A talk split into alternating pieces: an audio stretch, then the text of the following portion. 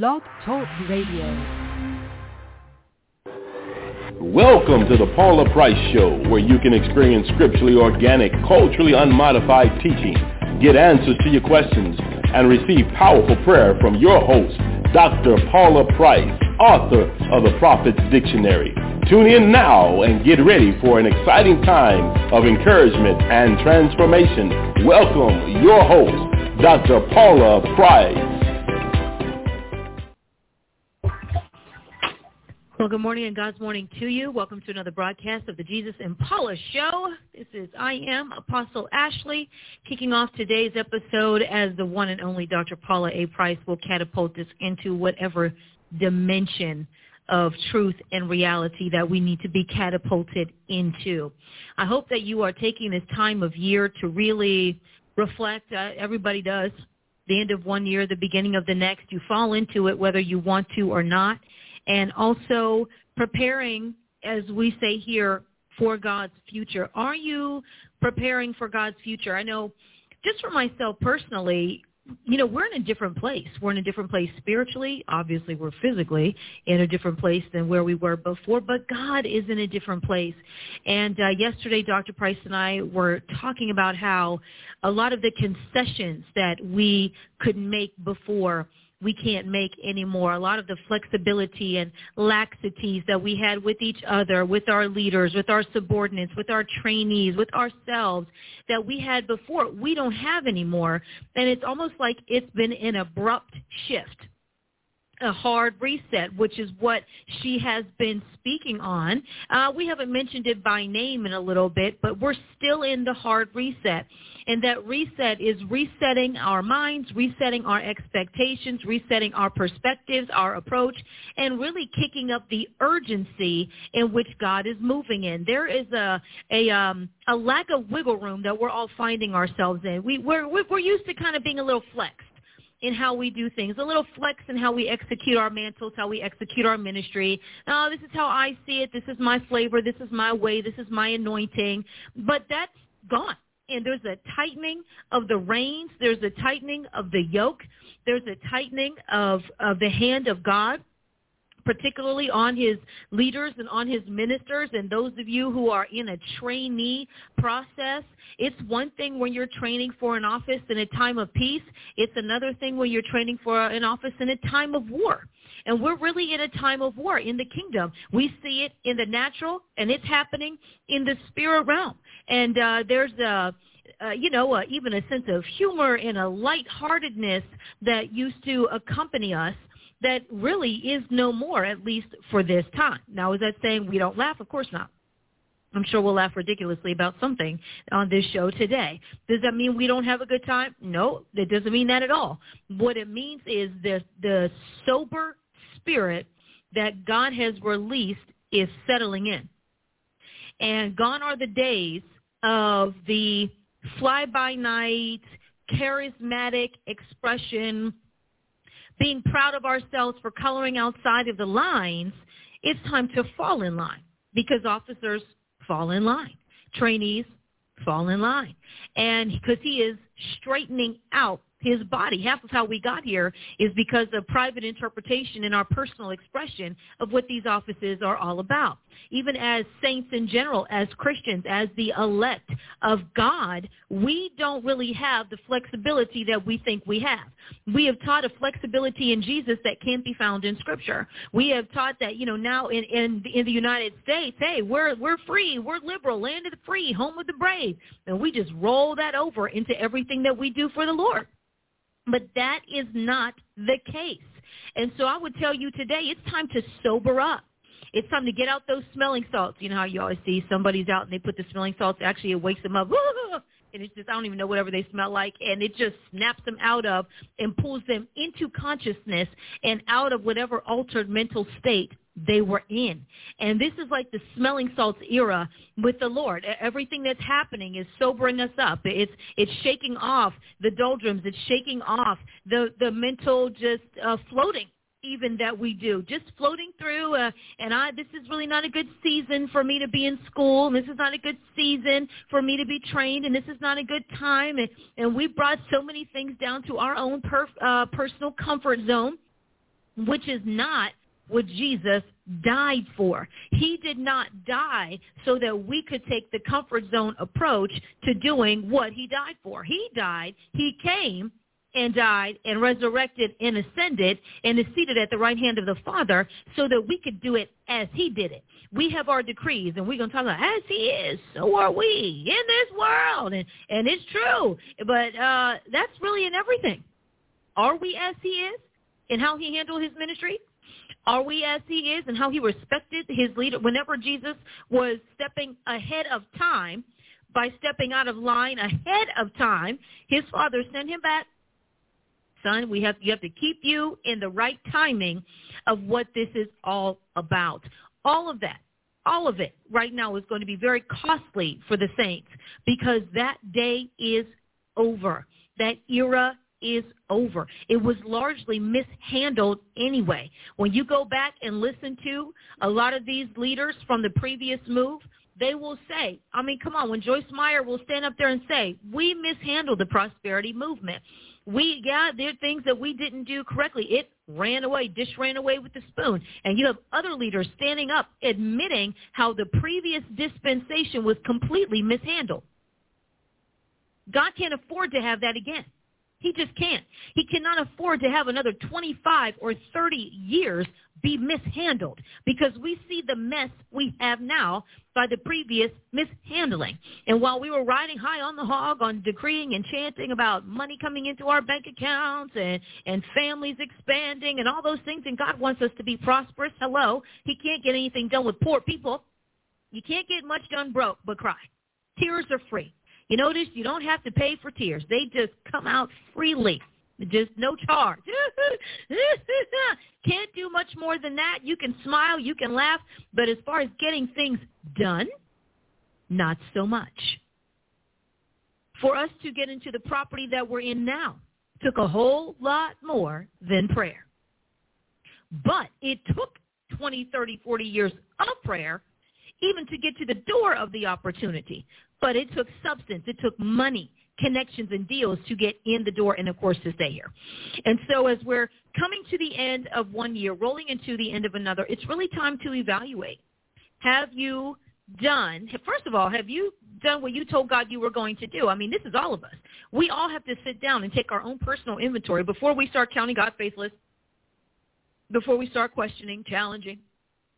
Did we do what we said we would do? I can't even explain to you how many people I know have said they would do this no matter what. There's just nothing that would cause me to quit. I don't know what anything would be that would cause me to walk away. It's a matter of record when we do, and I know Dr. Gill knows because for the entrance interviews, in the Price University, and you run down the questions and what would cause you to quit the program. Absolute death. Death. Don't they say that? Death would cause me to quit the program. Really? How about money? No, I would just find a way to pay my tuition. What if you get mad because of the homework? I'm not a quitter. I wouldn't quit. Only death would cause me to quit this training. And we laughed every time. I said, okay, we'll see. We'll see. Because a moment of passion does not equal commitment. And there's people who have a lot of passion in the moment. Your Holy Spirit is flowing. You watched it online, this woman of God, the wisdom. It might be somewhere else. You might have enrolled in school to expand your career, to finish your education. It doesn't have to be with us. And that passion is flowing, and you enroll, and the juices are going, and then you get through midway through your first course, your first semester, and you realize what it's going to take to finish is more than a moment of excitement and elation, riding off of the high of a new experience. All of a sudden, you're offended, you're afflicted, your flesh is afflicted, bless his holy name, because you have to stay up 10 nights in a row, 52 weeks in a row, doing homework. Blurry-eyed, bleary-eyed. All of these things are what giants are made of. It doesn't matter what career you pursue, this is what it takes to get to the top. In times where you're hot, where you're low, where you're this, where you're that. And so nothing but death would cause me to quit. I don't care. And then your car breaks down. And then something happens with your family. And then maybe you get sick. I mean, all kinds of things can happen in life. And Well, it starts with, I'm going to have to take a semester off. Those are the first words that can lead to doom. Now, very few people have I seen can only do that with one semester. Rarely. It can happen, but usually it turns into a year or two or 5 or 10 before you come back around to it. So whoever you are, entertaining, putting your obedience to God on forbearance, I want to tell you, now is not the season to do that. You can run out of forbearance, just like with your loans. It's not infinitum. You might find somebody else to put you into forbearance, but you'll have, well, okay, so this is your last one. This is your last call. And some of you have been putting your obedience to God on delay for all kinds of good earthly reasons. There's a reason Apostle Paul was saying that to Timothy about being ensnared with the affairs of this world.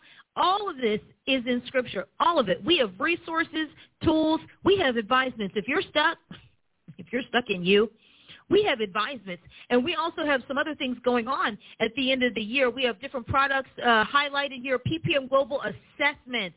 If you have not taken your Prophetic Aptitude Questionnaire or Ministry Aptitude Questionnaire, you can do that right now for 15% off.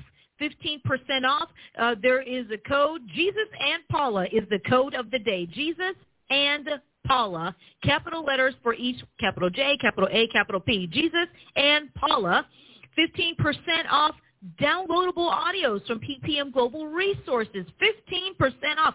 Take advantage of that. Listen, if you're somebody who is saying, it's so hard for me to get this, and you've been following for a long time especially, because if you're new, anything new is a challenge to get it, no matter what it is. If you're new to cooking, it's going to take you a season to understand measurements and tablespoon, teaspoon, and this and that, and cups and everything else. So anything new has a season of orientation. But if you are not going all the way down the road to pursue and to understand and digest, then you're not doing everything you can to be ready for who God has called you to be. So get those Audible audio downloads, 15% off, and then off Prophetic Ed, 10% off all advisements, including prayer advisements. Code is Jesus and Paula. Usually that is for new people, right, signing up for new subscriptions or a new advisement or a new prayer advisement. If you're already on something auto, I'm not quite sure if that coupon will work, that discount will work. No. Okay, I didn't think so. So this is for new people. So come on board. Get your 10% off. Change your life forever. You'll want to do that, but now again is the time. Now is the time for you to not let another year go by, another season go by with your promises to the Lord unfulfilled. We hold him accountable. Well, God said he was going to do this and that didn't happen. He said he was going to do this and that didn't happen. He said this was going to happen and that didn't happen. How many of us have ever done that? Run down the grocery list of things. But I remember as the Lord would say to me, yeah, but remember when I told you to record this training? Remember when I told you to sell this product? Remember when I told you to do this webinar? Remember what I told you to do? So am I falling down on my end of the word, or are you falling down on my end of the word? Because I told you that you would be blessed under these set of circumstances. I told you that your life would change under that set of circumstances. There was no open-ended fulfillment. And many times we operate like there is some kind of open-ended option of fulfilling our word to the Lord. If I placed an order on Amazon, and then paid for it, and then they decided how I was going to get my product, we lose our minds on that. Because what do we say? But I paid for a product to be there at a certain time. And that's Jesus. I can't imagine the patience, the self-control that the Lord has with us as people. Because we really do frustrate him. We have got to frustrate him because we frustrate each other. So I know we frustrate the Lord. He'll say, I sent you there for this express purpose. And it's easy to not realize that because you're doing some of the obedience, that you're not doing all of the obedience. As our chief apostle said years ago, 9 is not 10. Now, she was actually talking about blessings and not accepting 9 if God told you 10. But the point can still be applied where in fulfilling obedience, we're going to applaud ourselves. 7 out of 10 ain't bad. Wouldn't it? Don't we? Great job. Great job, me. I did so great. I did better than I thought I would ever do. And the Lord is like, yeah, but I told you 10. But I told you 10. We agreed on 10. And see, he's coming after the conversations we and he have, you and he has, when nobody else is around.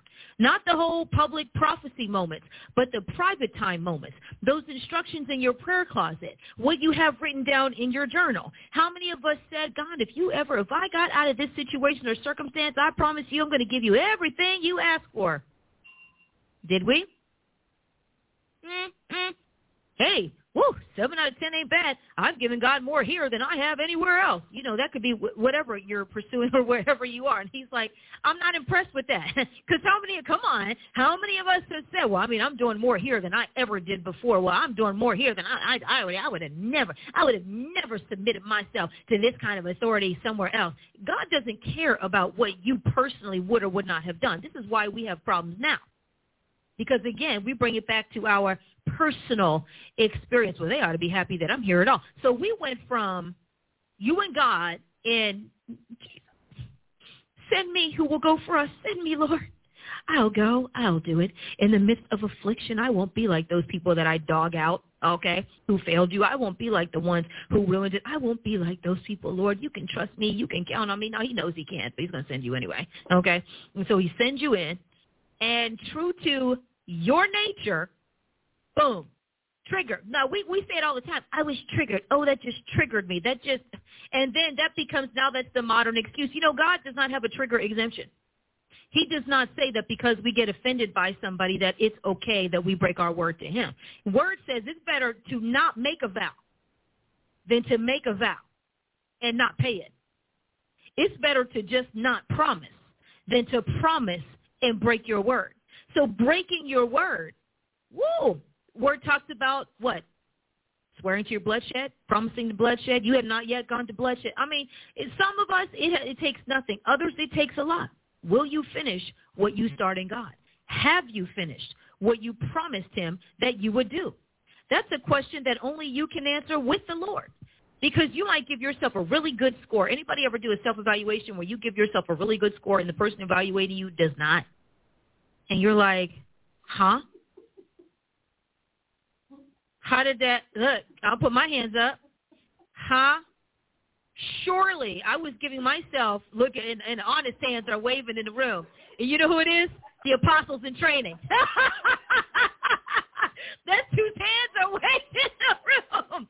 Talk about, yes. Oh, yes. And let me tell you something. You haven't had an evaluation until you're sitting on the other side of the table of Dr. Paula and Price with the 101-point evaluation tool.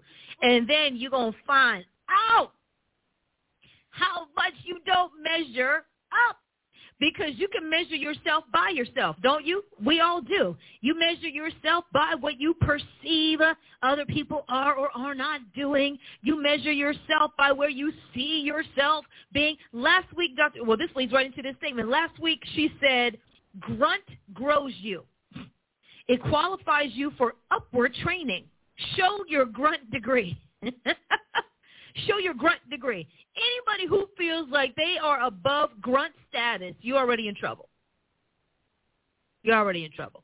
And I tell you what, I have a friend in the military, and he told me that, and see, I'm going to get this all wrong, so I'm just going to give you the general idea of what he was saying because technically I cannot remember as far as the details because, you know, it's not my field. So he rattled off a whole bunch of things that I'm like, what? But there comes a level of training when an officer goes from being one level to a higher level that they put, okay, so, you're on it. And so you have to go back through the training as a lower level person before you're promoted to the higher training.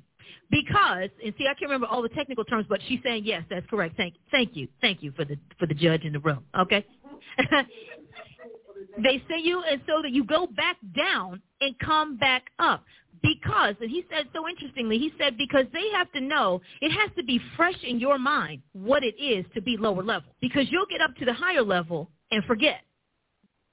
and just lay into people all over the place, forgetting what it was like. Right now, I'm in school. I'm in the school of the Holy Ghost and Jesus Christ and Dr. Paula Price. I have homework now, and nobody's riding me. See, when you get to these levels, nobody hounds you because, well, you're ordained, you're commissioned. So you're supposed to be the one who doesn't need to be ridden in order to do the right thing. The word went out. The prophecy went out. You need to be ready at this time next year. These are the books you need to go through. Boom. That's it. Not coming back. I'm not chasing you. I'm not making you. I'm not whatever. At your appointed time of testing, whatever that means, if you're not ready, that's going to be you and God and whatever that means to him and you and probably this organization because, well, no man is an island and leaders are directly tied to their organizations.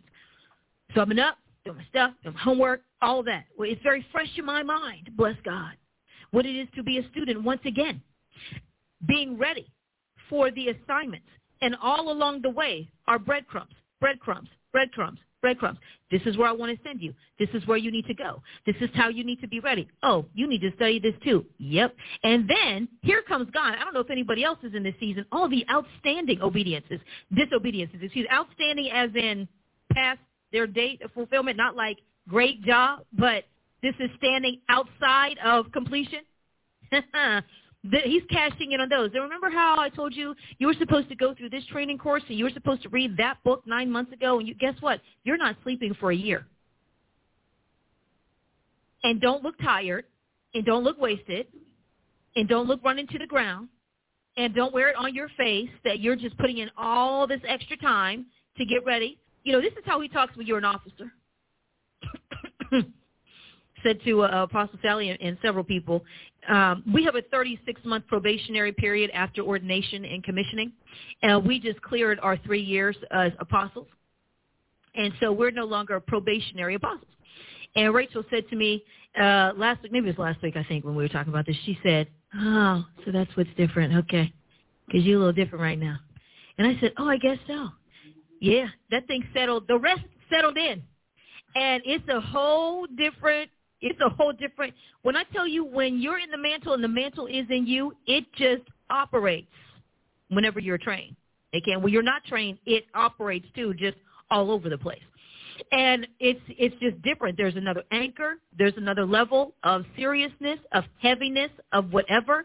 And so it's like, ooh, mm-hmm, yeah. God is a witness to it all. But that grunt piece, you cannot skip over. Anytime you come into a new environment, you might as well get ready to start over. It doesn't, like when you're a police officer in one state and you come to another state, if the laws, you're going to have to go through the academy. Why? Because you have to learn the laws of that land. It's a very humbling thing to start over somewhere else. Very humbling. Very.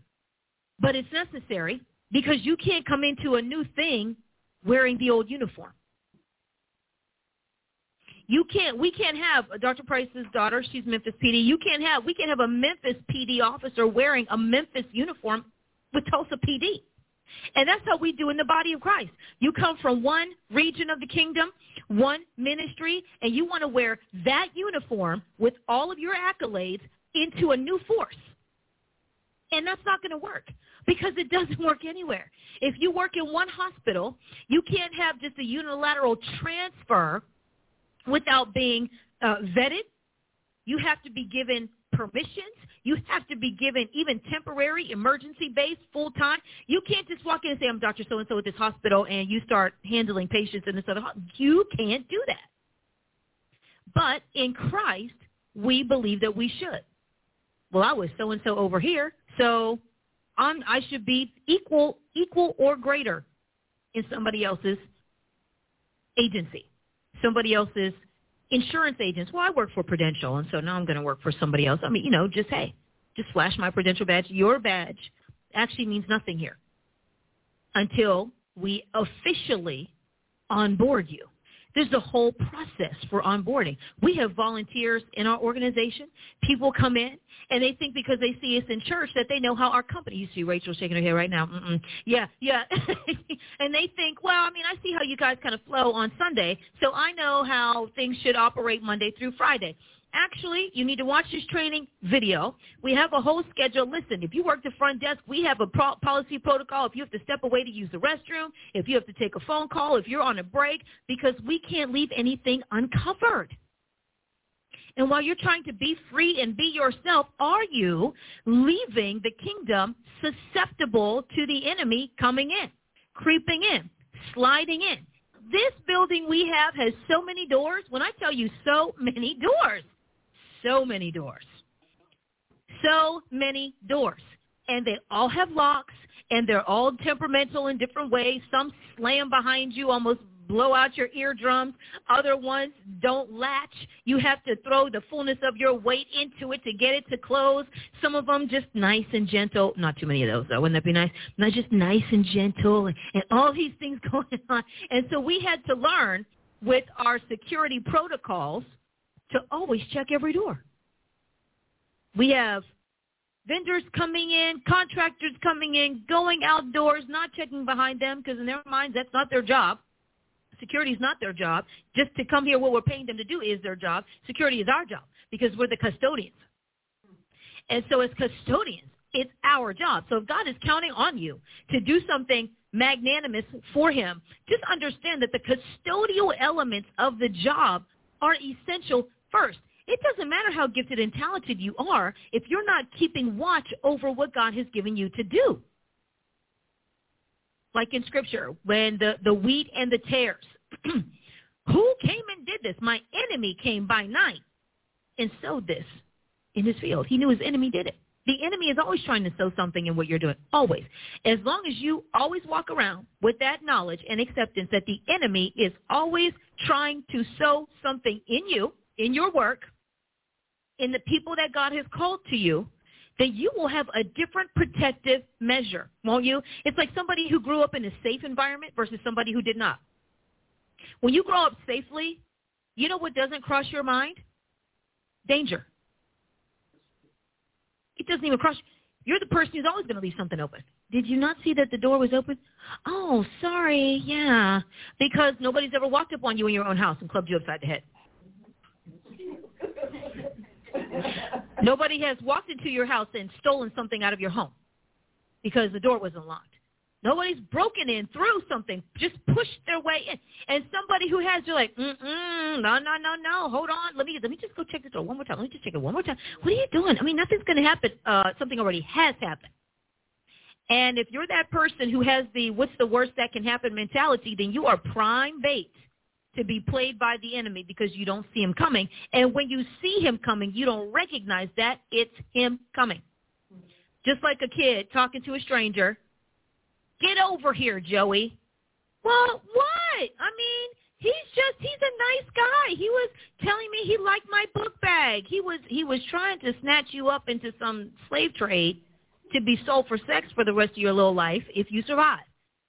No, the kid is like, huh? What do those words even mean? And that's how we are, right? Like, how did the church get snatched? Because we were taught a false gospel from false preachers saved by false Christ, telling us that the enemy wasn't really the enemy. That's not really the enemy. I know your parents. I know your mom and dad.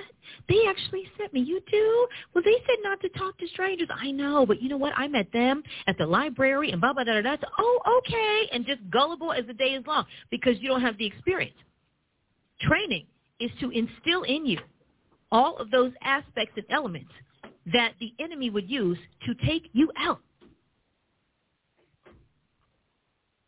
And to take you out in a moment, in a instant and whatever. And so the more you fight your training, the more you're leaving whatever God has given you or the person you're under, the more you're leaving it susceptible to hostile takeover by the enemy.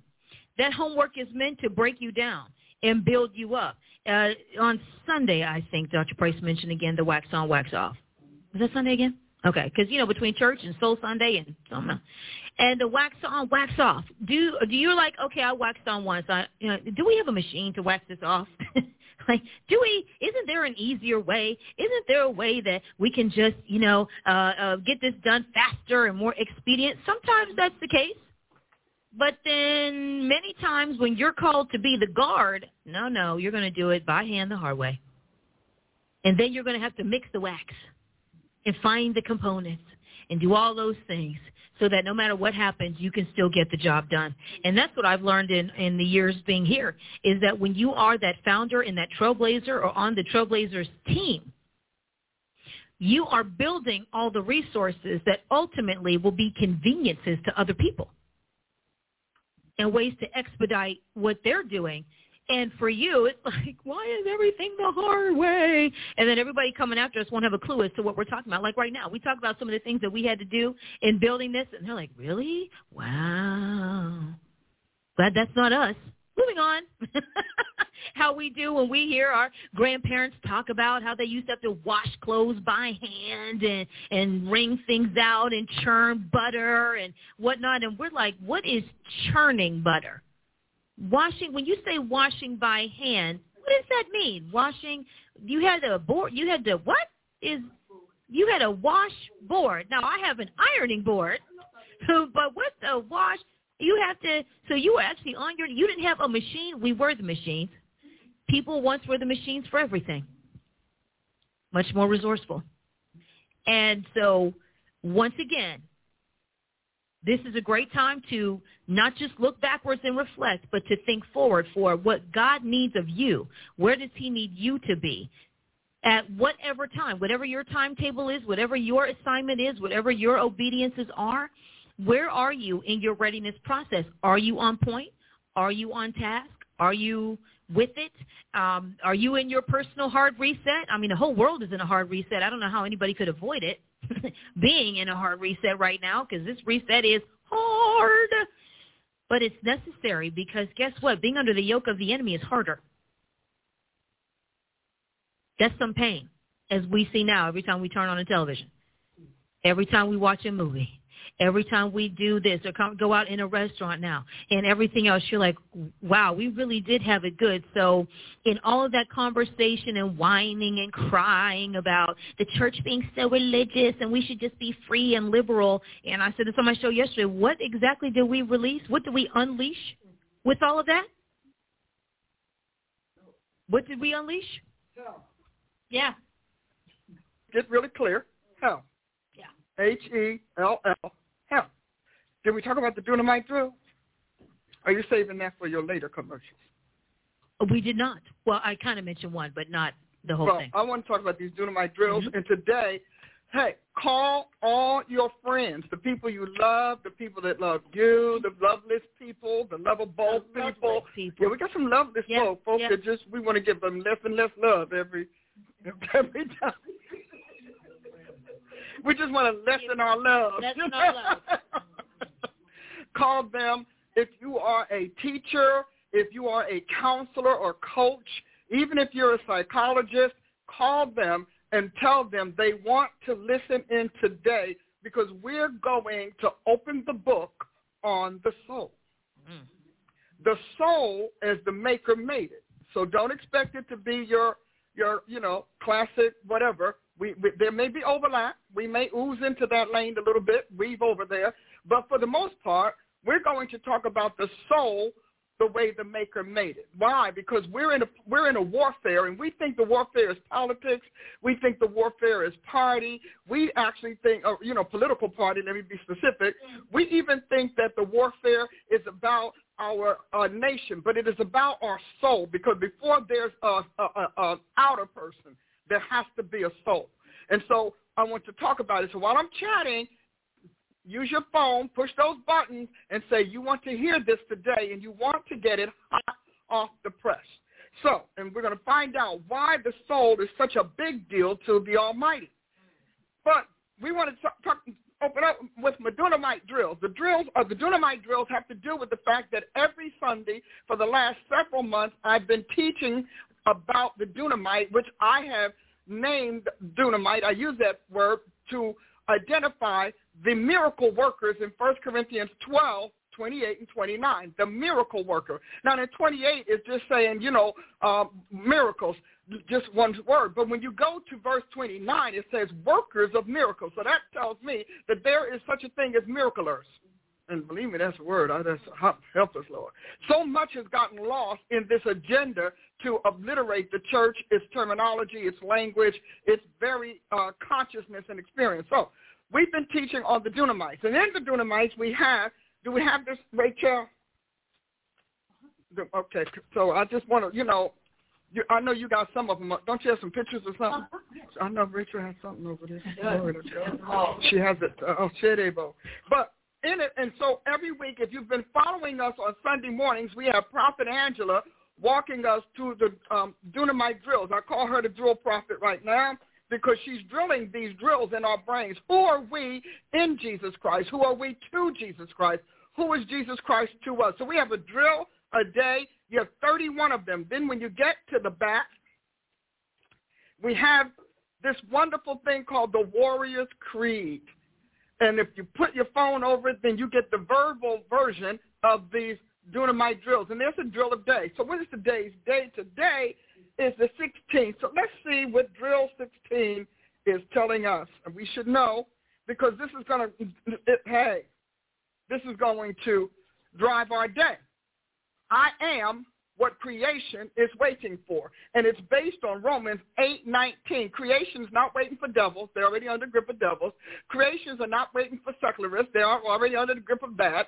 Creation is not waiting for religion. That is not what we're talking about. Creation is waiting for the redeemed of the Lord, the elect of God. That word that we have in Romans 8:19 that talks about the manifestation of the sons or children of God, that word manifestation is actually apocalypsis. So creation is waiting for God's seed, the elect seed of Christ, to manifest or to apocalypse. I like that word better. I like apocalypse. We can make words, and don't tell me about what's not a word because before words became words, they weren't words. Okay? Let's get deep. Before it became a word, I look on there and you look at our philosophical, theological folk, and you have, it's so-and-so word, so this is not a word. Well, before what your answer was a word, it wasn't a word. Okay? So that's the truth. Sometimes you just have to pierce the antiquity of people's thoughts and pierce their old mind in order for them to think differently. Nobody makes up words that are not words like the medical community and the scientific community. They got words that are so long it takes three alphabets just to get it out, just to get out. So we don't want to hear that. Anyway, so apocalypse. Creation is waiting. Today is the day. Creation is waiting for the apocalypse of God's children. We are the trigger. We are the gun. We are the bullet. We've allowed the enemy to spray these artificial things so that people think apocalypse is strictly a doomsday event. The word apocalypse is not just about doomsday. It's about those who are the solutions to or managers of doomsday. So that's us. So creation is waiting. It can't be waiting for devils because devils is killing it. I mean, if you look at it, it's the apocalyptic offspring of the Godhead that wants to stop abortion. Yeah. It's the seed of Christ that wants to be kind to animals. Right. That didn't start with the people who were using them for sacrifices. So when you think about this, I'm going to walk all through this eventually as we get through. So today, Dunamite Drill 16, I am what creation is waiting for. Go and, after the show, read 8:19, but also key in how many times that word is used in Strong's because it's also said that the glory to be revealed in us is actually the glory to be apocalyptic in us. So we are God's apocalypse, and because we're in the planet, we have one. Because if you notice, it's we are the regulators, and when it's over, hallelujah, when it's over and we're raptured away, which won't be the way most people think. One day I'm going to do the pre-trib, post-trib, mid-trib, no-trib, all-trib. the trip. I'm going to do the trip class because we need to understand that. We're going to do the trip class because Scripture clearly says it if we ever read the Bible. But see, we're going to have to stop reading books about the Bible before we read the Bible. You cannot be a critic. You cannot be an editor. You can't be a proofer. You can't be a verifier unless you read the authentic first. Then everything that comes from it gets to be measured by the baseline of the first, the authentic. So we're right now, we got all of these movies, so Rachel, do you remember, the teaching I did on the sixth seal? From the Apocalyptic series? Yes, can you find that and put it on the screen and tell them to buy that? All right, so you can get a head start on it. She's going to put it on the screen because you want to know whether or not we're in the apocalypse. And my teaching on the sixth seal tells you we are not in God's apocalypse. We're in Satan's apocalypse, and he's not an author of anything but doom and gloom and destruction. We are not in the Almighty's apocalypse because everything that we're measuring this by is man-made. Right. Man-made, handmade. It's human. It is not nature. Nature is not backing up this apocalypse. Man, that was good. I got to hit something, girl. What's wrong with you? Come on, let's hit something. Boom. You're late. Okay. But I want you to hear me. The global plague didn't come from nature. I know they want to tell you it did. It doesn't spread by nature. It's spread by population, like the unleashing of 1 million immigrants, untested, uncared. That's the contagion. The contagion is maneuver. It's only deadly to a certain people group. When nature kicks off a plague, trust me, it is not selective. Everybody, when we think about the plague of the Dark Ages, so the plague is artificial. The vaccines or whatever they're using, the antidotes, artificial. Everything is artificial, even transmitting it and regulating it, all artificial. If God takes those satellites out the sky, plague done. Mandate useless. Enforcement gone. Did anybody understand what I'm saying? See, but it's my job as an apostle, and it is our job as apostles and prophets to let people know the difference between the authentic and the artificial. Right. And these are all artificed, which is why they're artificial. Because at any given point in time, a human can stop it. When God has a plague, when God has an apocalypse, a human can't do anything with it but plead for his mercy. So this is not real. I said that because I wanted to inspire you to get my teaching on the sixth seal and why this is not God's apocalypse. We're not at the mark of the beast. We're at the mark of a human. They want to chip us. They've been chipping forever. They want to chip us.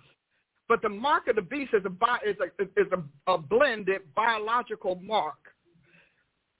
It's important for us to do this. So read, listen to that, and when I come back to it, because I'm coming back to it, and if you go to the Black Conservative Female broadcast with that comes on Tuesday nights, it's on, is it YouTube or Facebook, everybody?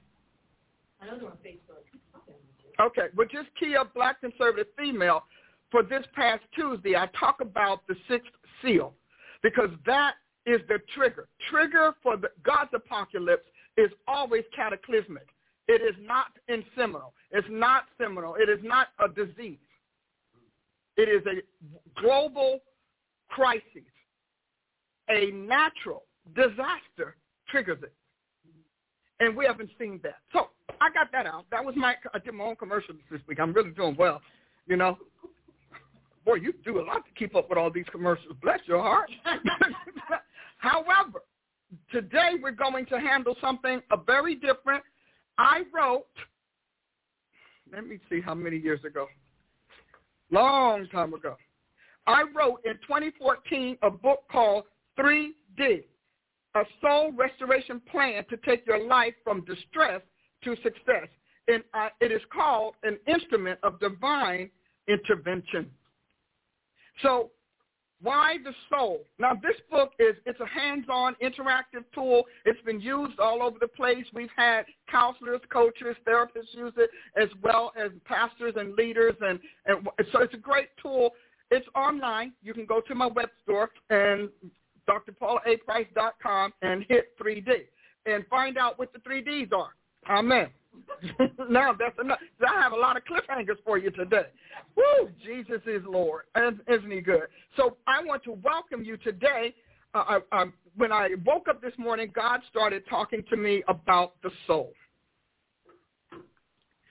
and about how the soul works and why we need to take care of it. For example, many of us have heard all kinds of teachings about the soul, mostly from the secular arena, because the church doesn't really deal with the soul so much as it deals with the spirit. Because, see, with the spirit, we get the fun and games. We've got the fruit of the spirit. We got the gifts of the spirit, which are not the gifts of the spirit. Read that passage and never call what we have popularized, the 9 gifts of the spirit, as the gifts. They are called manifestations. The gifts of the Spirit come under Romans and Peter. They don't come under that. The 9 gifts, what we are popularized as the 9 gifts of the Spirit, are not gifts. They are manifestations of the Holy Spirit. That is very different. That takes our independence, our individuality, and our arbitrariness out of their exercise or practice. Look it up. Now, why am I making a big deal about this? Because so many people have snatched a piece of Scripture, snatched their favorite text, wrapped it around their preference or their pet peeve, and voila, we got new doctrine or we got supposed revelation. That is not what I do. I just assume that if God used these people to write his word, then obviously he has tested them, and they've been through, and they've been vetted, so we can trust his word. Because Peter says, holy men of God wrote as they were moved by the Holy Ghost. So the unholy can't tell us about the holy. The untried can't tell us about the truth. See, we have to get really clear on this, because the days our days are coming down that we're, as God's elect, because remember, we talked about it. God never named us Christians. Write that in your notes. And really let your hair go on edges and all that stuff people do when you shock their theology. God never called us Christians. Write it. God never called us Christians.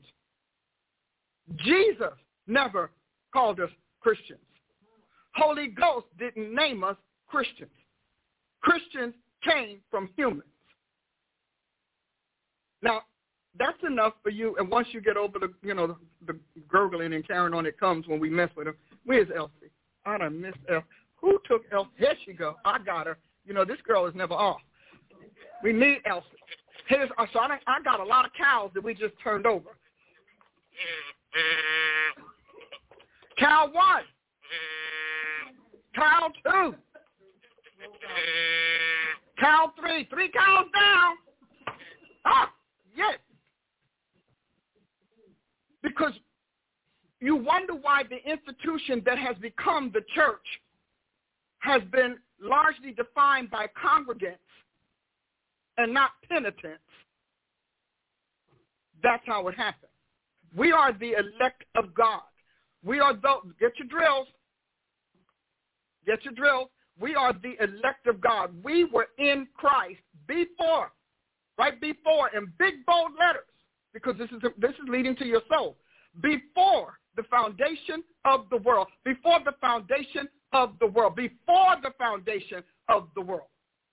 We're older than creation.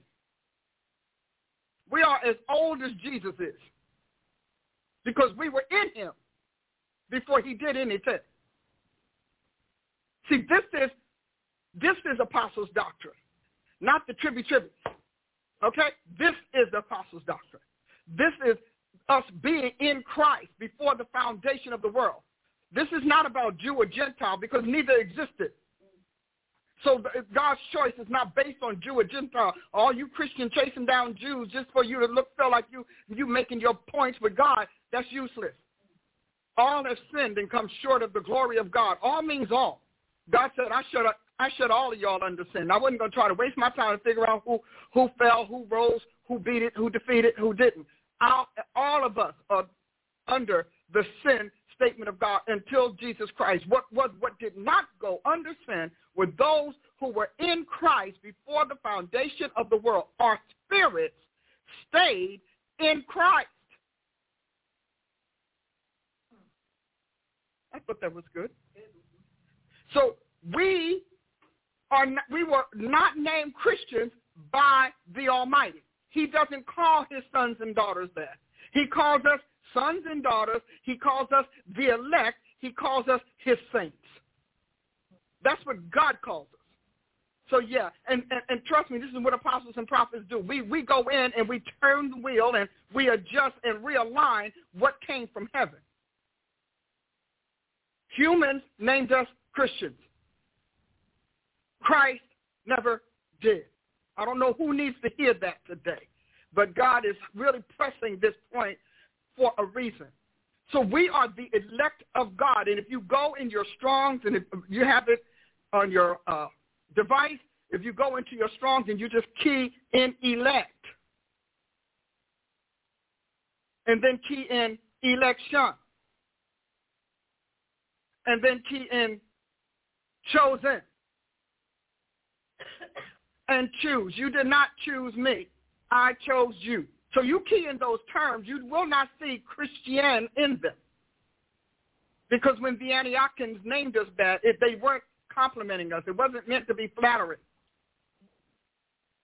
It was meant to be condemnatory. Anyone who behaved like Christ. Now, I just think that's amazing. So Paul and company must have did a phenomenal job, because it doesn't say Jesus actually made it to Antioch for them to even recognize the man or the progenitor of our redemption.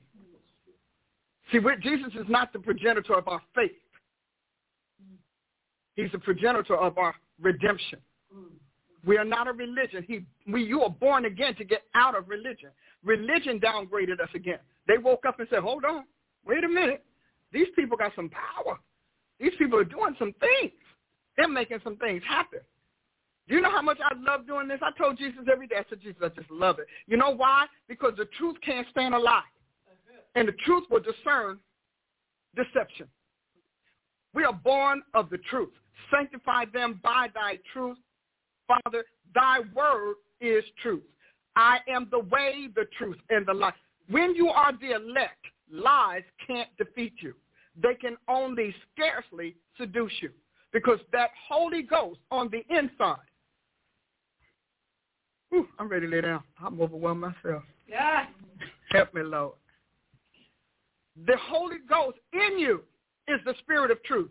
Jesus said that he, when the Spirit of truth has come, and he tells you all of the things that the Holy Spirit will do to enlighten, to redeem, enlighten, guard, and rescue you. And what you don't hear them teaching is what the Holy Ghost does beyond the fruit of the Spirit, the gifts of the Spirit, and maybe a couple of miracles. Often the Holy Spirit is not even credited with our salvation. We don't even credit the Holy Ghost with how we get saved. And so as we go into today, we're going to talk about how we get saved and what salvation is and does. And you're going to talk about how salvation determines not just your spirit, but your entire afterlife. So the criteria that the Holy Spirit does when he's leading you and he's leading and guiding you into all truth, when he's telling you things to come, when he's convicting you of sin, when the Holy Ghost convicts you of sin, you need to rejoice. Because if you were a car or a plane and somebody said this flaw is here in this desert, that this could be a fatal flaw, you'd be like, whoo, thank you. We dodged it. But we are comfortable with our fatal flaws. Oh, Lord. Wow. See, we love our souls. See, go ahead, girl. I understand. I got you, didn't I? Yes. Because that's what sin is. Sin is fatal flaws in the original design. Flaws manifest or show themselves in various ways. They show themselves in error. They show themselves in mishap. They showed themselves in deficiencies and deformities. All of that laid against the citizens in God's realm that have already been approved means we have fatal flaws. We do lethal things because we have fatal flaws. Y'all still working with me? All right. Social media people, y'all hanging in there with me? Because we're getting ready to go there. So by now, I gave you enough time to call all your friends and enemies and everything in between. So this is a class that we just recently did. I don't know if it's up yet or not, but this is a class that we recently did. Every second Sunday here in Tulsa, Oklahoma, I do a session called Let's Talk Soul. Because if you read all of the Christian books it's more about the spirit, not the soul. Here, and so I'm going to show you what the soul is, why it's important to God, what he wants us to do, how he wants us to handle it. Because, hallelujah. Because all your days, almost every meal with someone, every book you read, every entertainment you have is working your soul. It's entering and adjusting or maladjusting your soul. So when you walk away, the reason God says evil company corrupts good habits is because evil people sow wicked things in your soul, and they give you an appetite for it. And that appetite, like, you know, some of you all, you have appetites for the things that wickedness wants to promote. Sexuality, homosexuality, anger, wrath, maneuvering, manipulation, body piercing. All of those things are what the destroyer uses to mark his seed. You all argue. It amazes me how people are involved in a whole dating culture that has been destructive for everybody.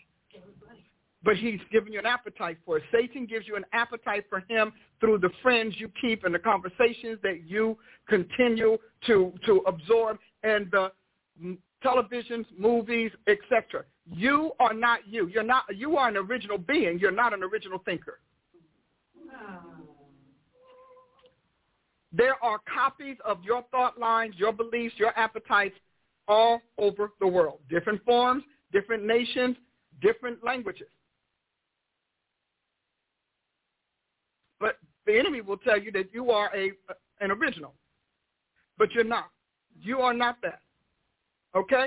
So eventually, you begin to share what you see or hear from your new friends. And some of you all pick friends for very weird reasons. You pick friends for the appetite of the habit or the culture or the lifestyle that's been sown in you, that has been bred in you, that has been nurtured in you. So that is why you keep picking the same friends. There are people who are saying, why do I keep picking the same woman? Because that appetite from the first woman has been kneading your soul and breeding itself in you so that anything that reminds you of the first, you are already disarmed. First and second comes, that's a reinforcement. Now you're stripped.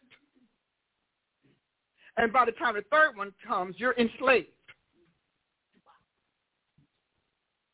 And by the time the fourth one comes, you're destroyed. Dr. Price, I don't know if I agree with that. Then read Proverbs 4.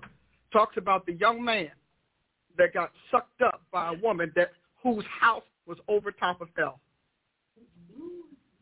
He said the scripture said he doesn't even know that hell lives there. Is that in there or not? Prophet, is that in there? See, a lot of you all think y'all thoughts are so original, but I'm not like that. I don't know why. God immortalized what you're like. In print.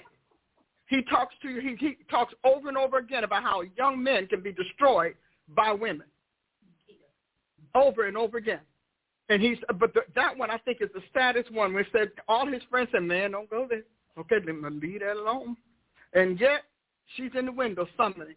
Come on, I got stuff you never had. Now, back then, it was a patriarchal society, but trust me, sister girls. I'm just saying. So after you've been with these people, table talk, plant soul thoughts. I think that's pretty good. Don't you think that's pretty good? Watch who you have dinner with.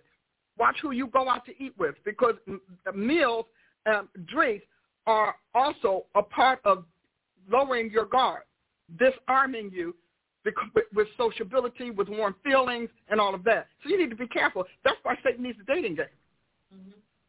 Mm-hmm. He needs us humans switching and swapping and all of that. He needs that, because you don't sin the moment you fall in. You sin because you've been programmed to fall in with someone else's thoughts, someone else's beliefs. I don't care if it's pity or what.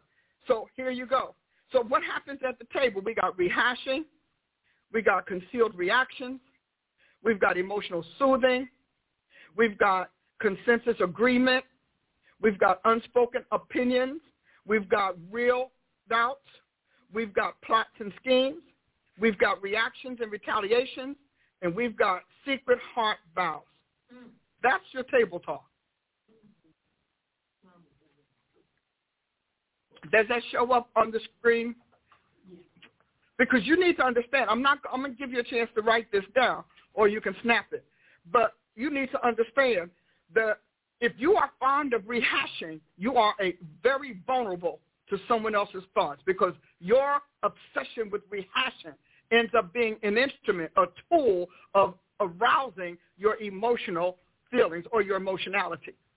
Wow. That is why God says, forgetting those things that are behind and pressing forward to those things which are ahead. He tells you to forget because he knows that if you don't forget it, Satan's going to keep coming to get it or send someone else to get it, to weaponize it against your soul health and well-being, your mental clarity. Concealed reactions. You know, there's a scripture that says that a person will invite you to dinner, smile in your face, and their heart is not with you. They are actually plotting against you. You could say something, and people will. If you're one of those who are inclined to body language or facial reading, they'll blink for a hot second, and you'll realize you hit them.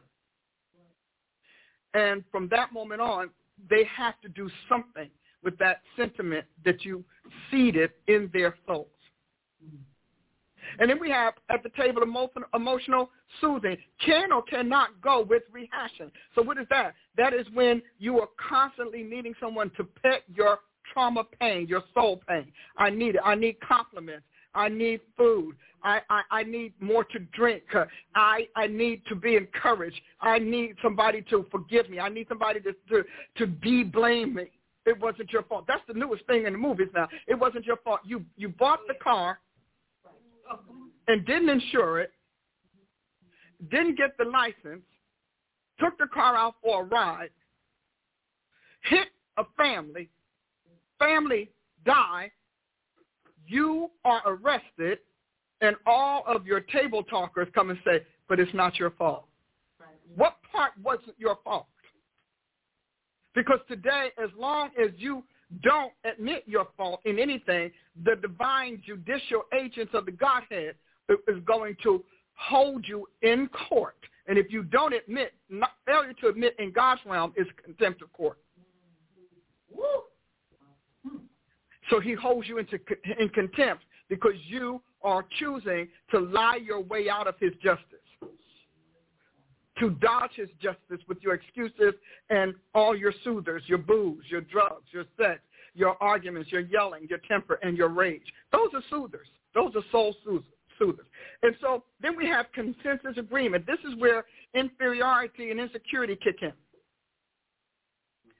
So that means that you fall in with everyone else. You agree with everyone else because you don't want to be different. You don't want to face the argument of your stance. You don't want anyone to push back on you. You don't want them to stop inviting you to lunch, inviting you out, whatever that is. So you pretend to agree.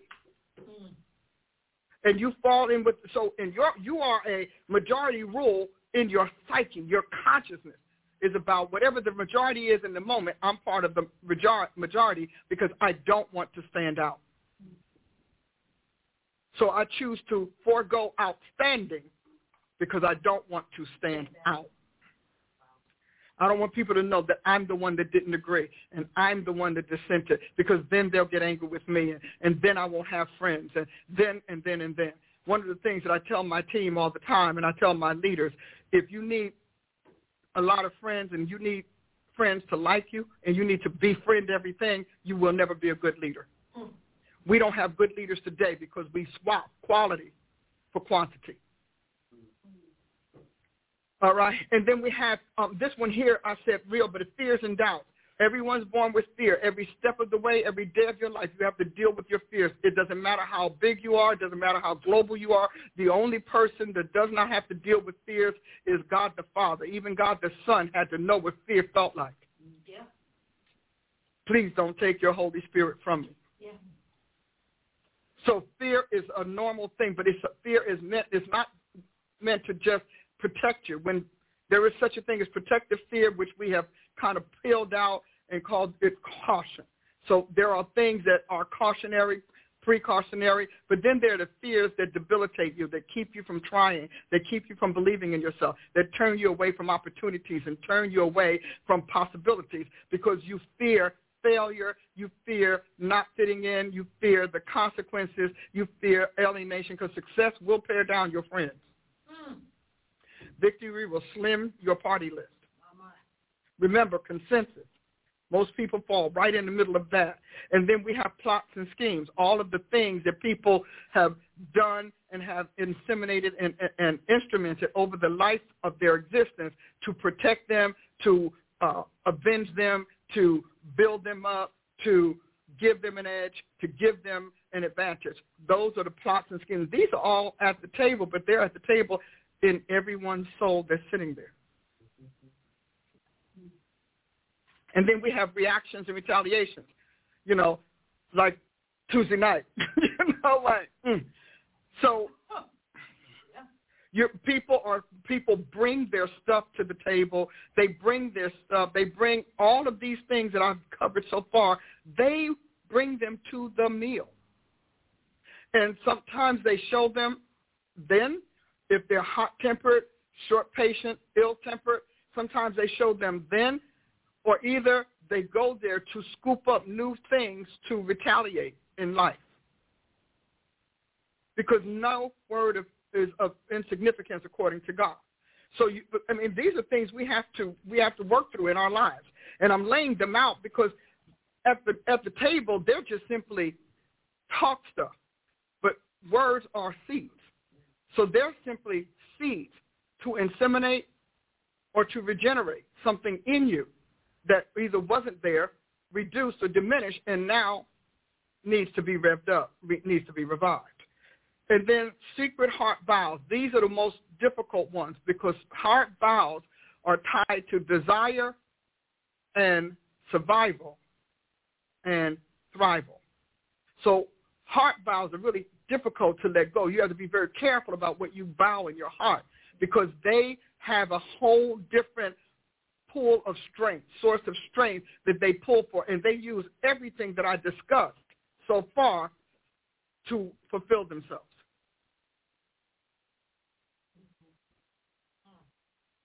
We can almost stop there, huh? Opening the book on the soul. The Old Testament covers soul 459 times, almost 460 times at least. Soul, solical, all of that. And it defines soul as largely, it's got other words, but the largest definition is nephesh, which unenlightened theologians treat as a synonym for spirit. So they treat soul and spirit as if they're two sides of the same coin. Meanwhile, the body is mentioned 39 times in the Old Testament. Jesus took 39 stripes and to break his soul and to pour his soul out for sin. The Bible overall mentions mind 95 times. And the New Testament mentions body, would you believe, 175 times. Why? Because a new body has been born into the creation species, and that is the body of Christ. And we talked about that. The New Testament handles the soul 136 times. Now, I think that's correct. I forgot my notes, but I'll correct it when we come back. But as you can see, the most important thing in the Old Testament was the soul. And in many cases, the soul and the body are presented as a single unit, fused together. Because when God breathed into Adam the breath of life, the soul came with him, with that breath in his body.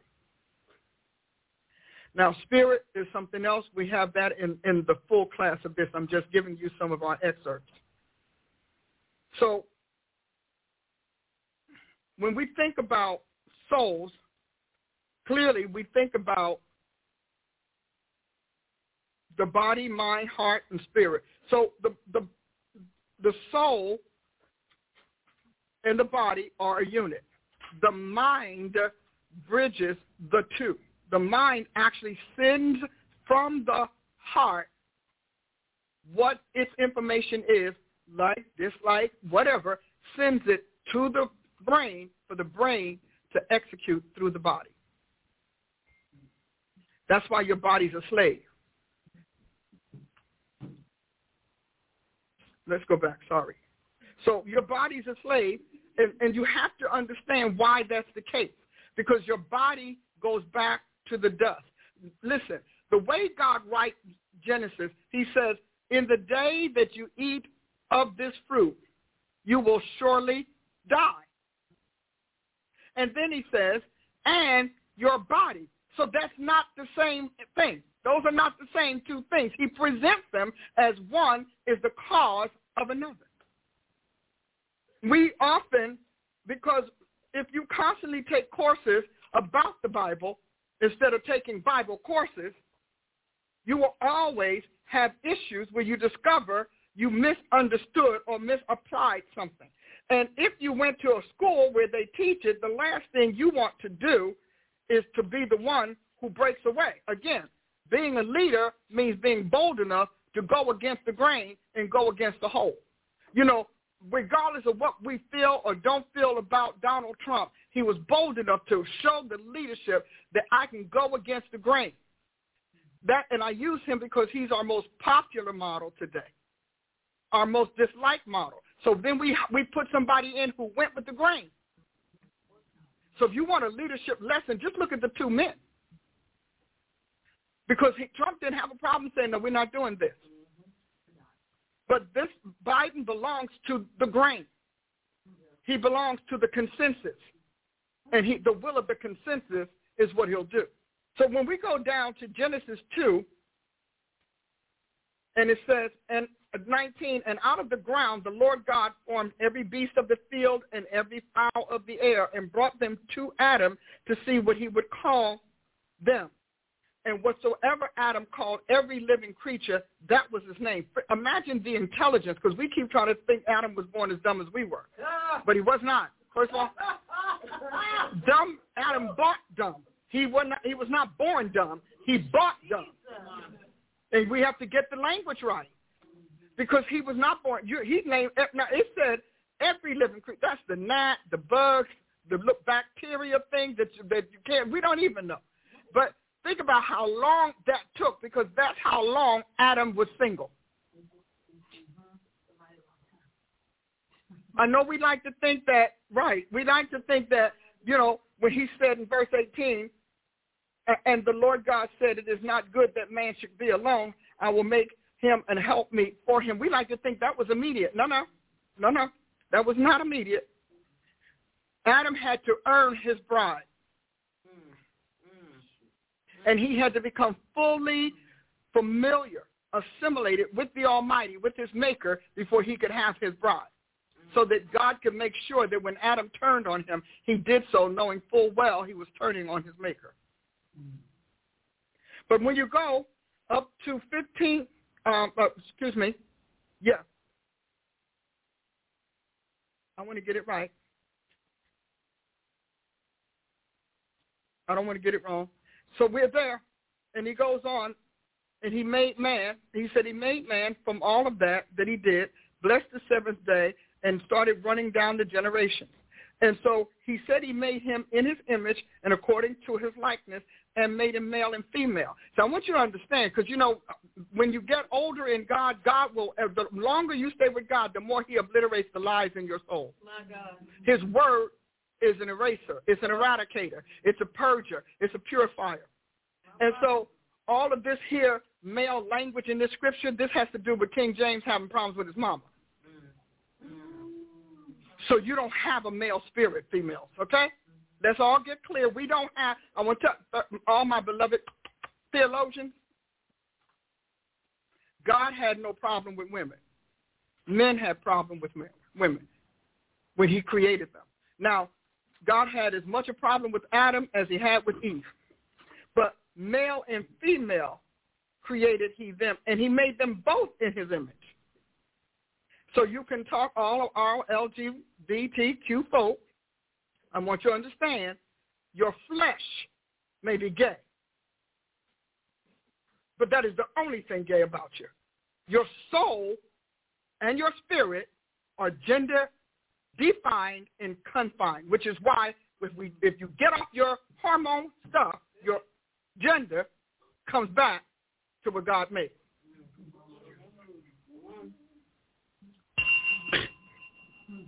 Well, he said it. Male and female created he them, and God blessed them, 128, and God blessed them, and God said unto them, be fruitful and multiply and replenish the earth and subdue it and have dominion over the fish of the sea and over the fowl of the air and over every living thing that moves upon the earth. And then here's what he made. He said, behold, I've given you every herb-bearing seed which is upon the face of all the earth, and every tree in which is the fruit of a tree yielding seed, to you it is for meat. And to every beast of the earth, every fowl of the air, and to everything that creeps upon the earth, wherein there is life, I have given every green herb. So the earth was vegetarian until after the flood. Right. So you all just write that down. Yes. Brothers, y'all can be comfortable with your need for steak. Cease meat. Okay, sisters too. Okay, because it was the flood. After the flood, whatever the biological mutation of the human, of all creation was, every species on the planet, it required meat for the blood to keep it alive. So when you hear the preachers tell you that we're going back to the beginning, if that's the case, we got to go back to before the sons of God married the daughters of men. We've got to go back to a whole lot of stuff. Before Eve ate the fruit, Adam ate it because she fed it to him. All of that, we have to go back in order for us to justify the idea that meat is wrong. I'm just saying. But it says that, what I like about this is that God is very clear in who he is. And he saw everything that he did, and the evening and the morning were the sixth day. Seventh day, they rest because he made everything. And then we go down to the generations, and then we go to verse 8 of chapter 2. And the Lord God formed man. Now, he created him day 6, but he formed man of the dust of the ground and breathed into his nostrils the breath of life, and man became a living soul. So when Adam hit earth, when God breathed Adam's life, the spirit of Adam and his wife, the spirit of the male and female, because at that point they're not married, the spirit of the male and female out of his being, God registered the soul. And it's the soul that has been the dominant factor in everything we do, don't do, like, don't like, etc. Everything. The soul has been that. So man became a living soul. So you would ask, well, where was the spirit? The spirit is still with God. Mm-hmm. Even when Jesus died, he said, Father, into thy hands I commit my spirit. He sent his spirit back home. Right. Are they all right? Mm-hmm. All right. Yeah. Y'all all right out there? Yeah. Because, you know, I'm ready to go deep. Put your boots on, huh? Oh, we're getting deep now.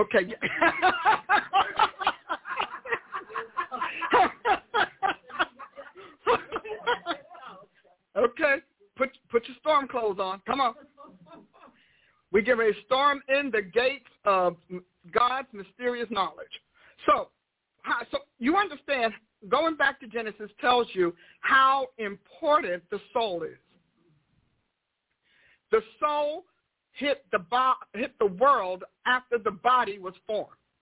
Until then, the soul was not on earth. It was not an earthly thing. Are you all catching the picture? So the soul, earth existed, humanity existed, but humanity was not on earth. Humanity was in its maker. God breathed into Adam, and that was Jesus Christ. That's why Jesus had to get on the cross, because it's his breath that brought humanity to earth. So when he breathed into Adam the breath of life, Adam became a living soul. He didn't make him a living body. He made him a living soul, because the body was dead without the soul. See, he had this, and I've taught this before, but, you know, it bears repeating. Yes. Really? You think it should be? Mm-hmm. Okay.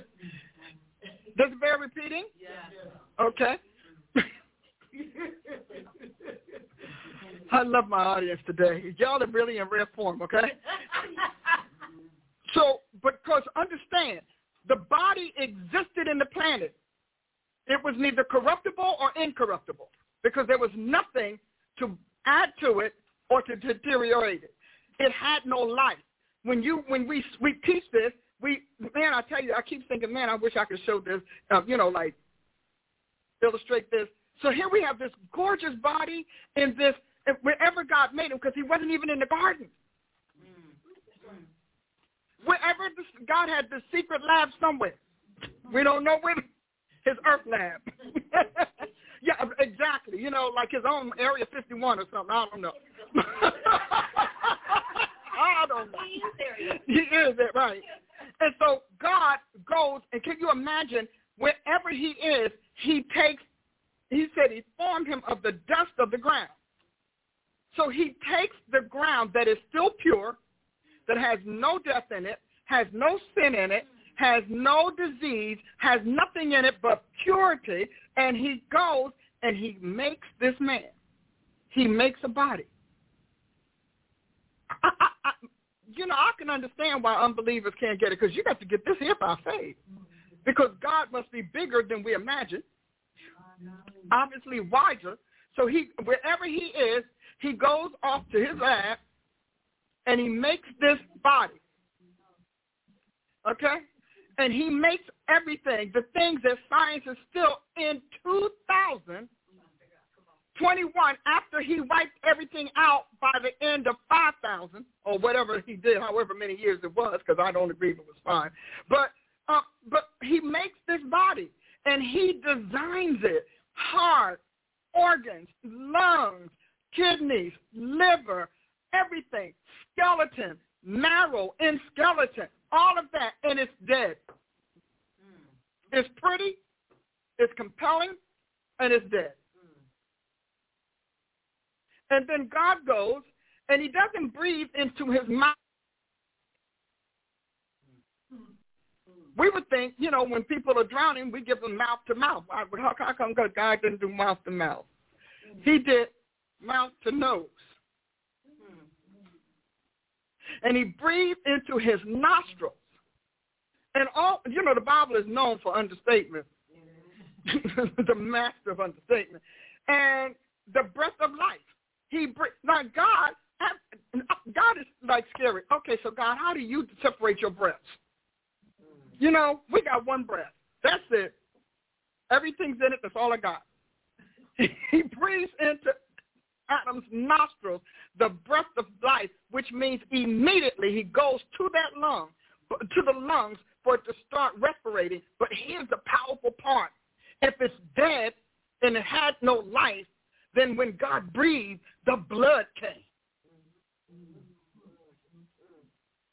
He breathed, and all of the blood that was needed was released in this body. The heart starts pumping, the lungs start breathing, the liver starts producing what it does, the kidneys are coming online, all of this is happening.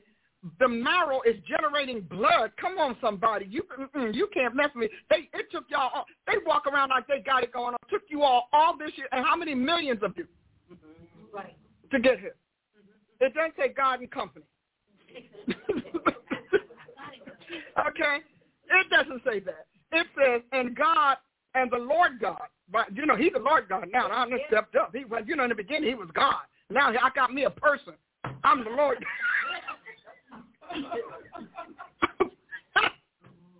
I got me a person, and I am now the Lord God. Because Lord means Lord is over the land, the realm, and the territory.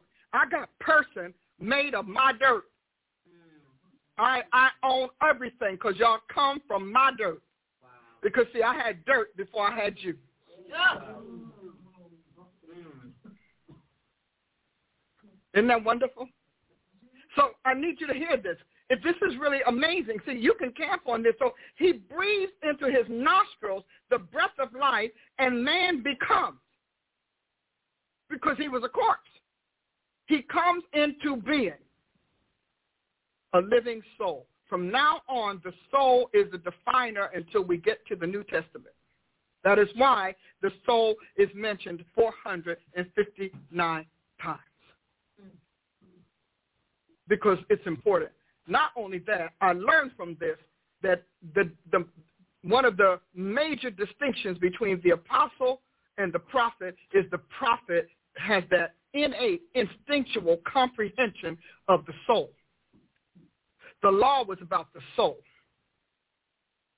God's judgments were about the soul.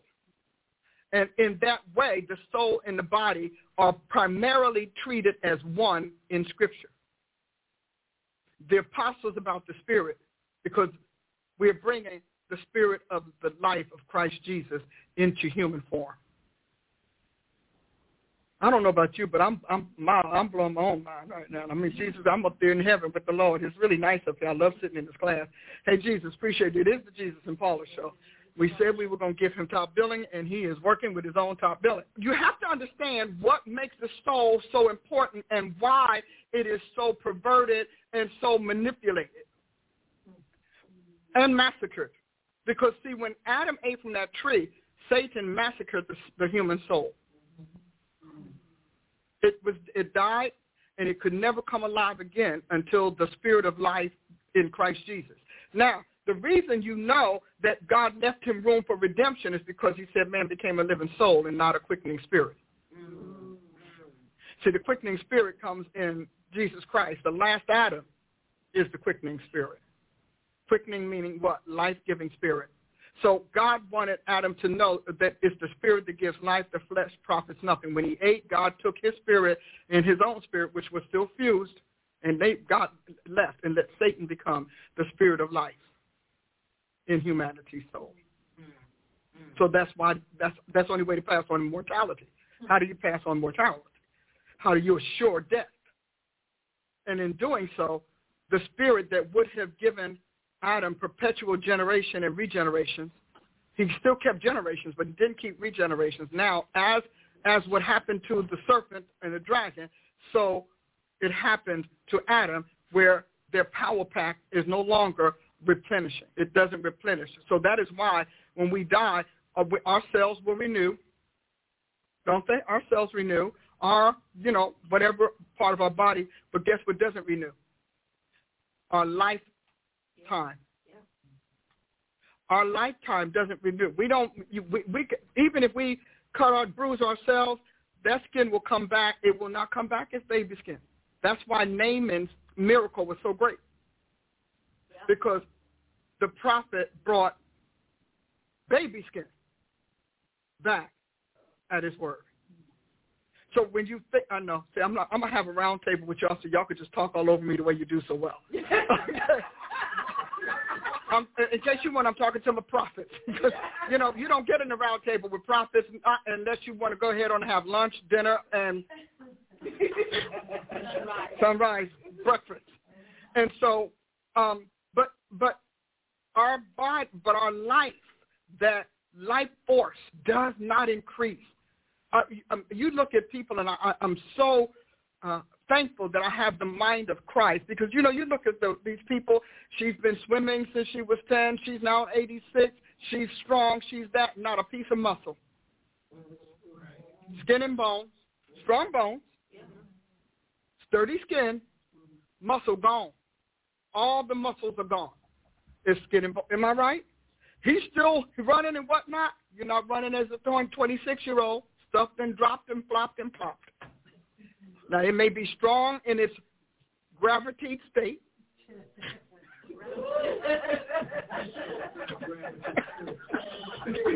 Hallelujah. And you love it because you say, man, I really look great, until somebody pulls out your album. Yeah. Your school, and you're like, you know, that thing was perceptible.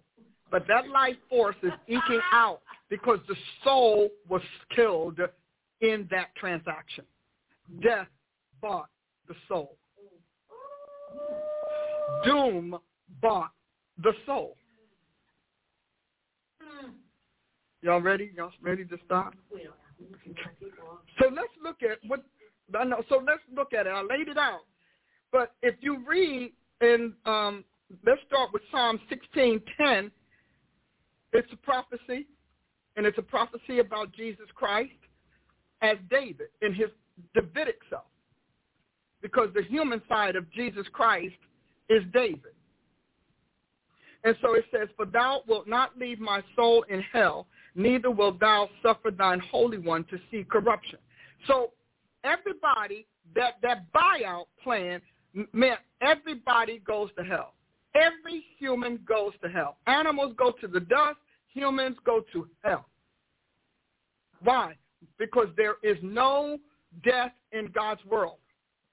And God's world is so pure and so powerful, it annihilates anything death-like or deathly that tries to enter it. That was the whole thing about the war in heaven in Revelation 12. So it says, "For thou wilt not leave my soul in hell."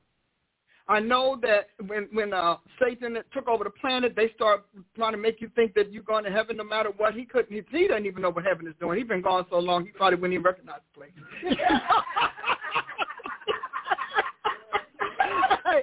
He'd be up there oohing and ahhing with us. We're like, wow, woo. Because, you know, God moves on. He keeps moving on. And so that's what he said. Well, we see that again, Acts 2:27, which is very important for the preacher who keeps telling you you're not going to hell. Wow. You know, because, see, we got those preachers who say that because they are working for devils who are trying to populate their planet, their realm, hell, because it says that in Ezekiel. But so they keep telling you that you can't. God won't send you to hell. He won't. He doesn't have to. You already. The only thing that's not in hell is your presence, because your name, your birth certificate, your death certificate, all of those are the property of hell. You are hell's property if you are not born again. You are hell's property. So we got to get it right. If we don't get it right, I appreciate God for giving me the language, because in articulation, I pray for it, because I have to have an articulation that is distinctive and distinguishing. So you understand, every piece of clay is hell's property after death, every piece. And God gave it to him. He said, here, you have it. I don't want that. That's flawed. I don't want flaws. I don't want, you know, death. I don't want disease. I don't want lying. I don't want what you did to come back in my world. I mean, if I had to say it in a very, very succinct way, God's saying to Satan, I don't want what you did and what you bred back in my world. That's why you're out. That's why you don't know how to get here. You're gone. He went from being in Eden with God, covering God, and not just an awning the way we teach it. He just hung out over the Lord. Awning, give me a break already, all that brilliance, excellence, and whatnot, and all you are is a piece of cloth over a place that has no sun. See, we got to think like Jesus. So he's in Eden. God finds him destructive, finds him a criminal. He comes, he banishes him to earth first. He was in heaven, rather. Well, he was first in heaven in Eden. He said, thou was in Eden in the Garden of God. Because Eden is up there. This here was just a shadow of replicant, so that he could really wrap Satan up again. So he had a chance at two Edens, couldn't get him right. Okay, two Edens. He gave you two Eden residents, and you still can't get it right. So he's on earth, but once he's on earth as death, he's on earth as doom. All right. And Norma and I were talking yesterday. We were talking about how when it says, "Then darkness was on the face of the deep," and I said, "Look it up," because they have the word to define darkness as chaos and fear. And you have it as well. So I love my prophets. I told you I'm not going to have a dumb church, and you know I won't have stupid prophets. I know that's right. That's never going to happen, not in my lifetime. So if they ever go dumb, you better know I'm gone.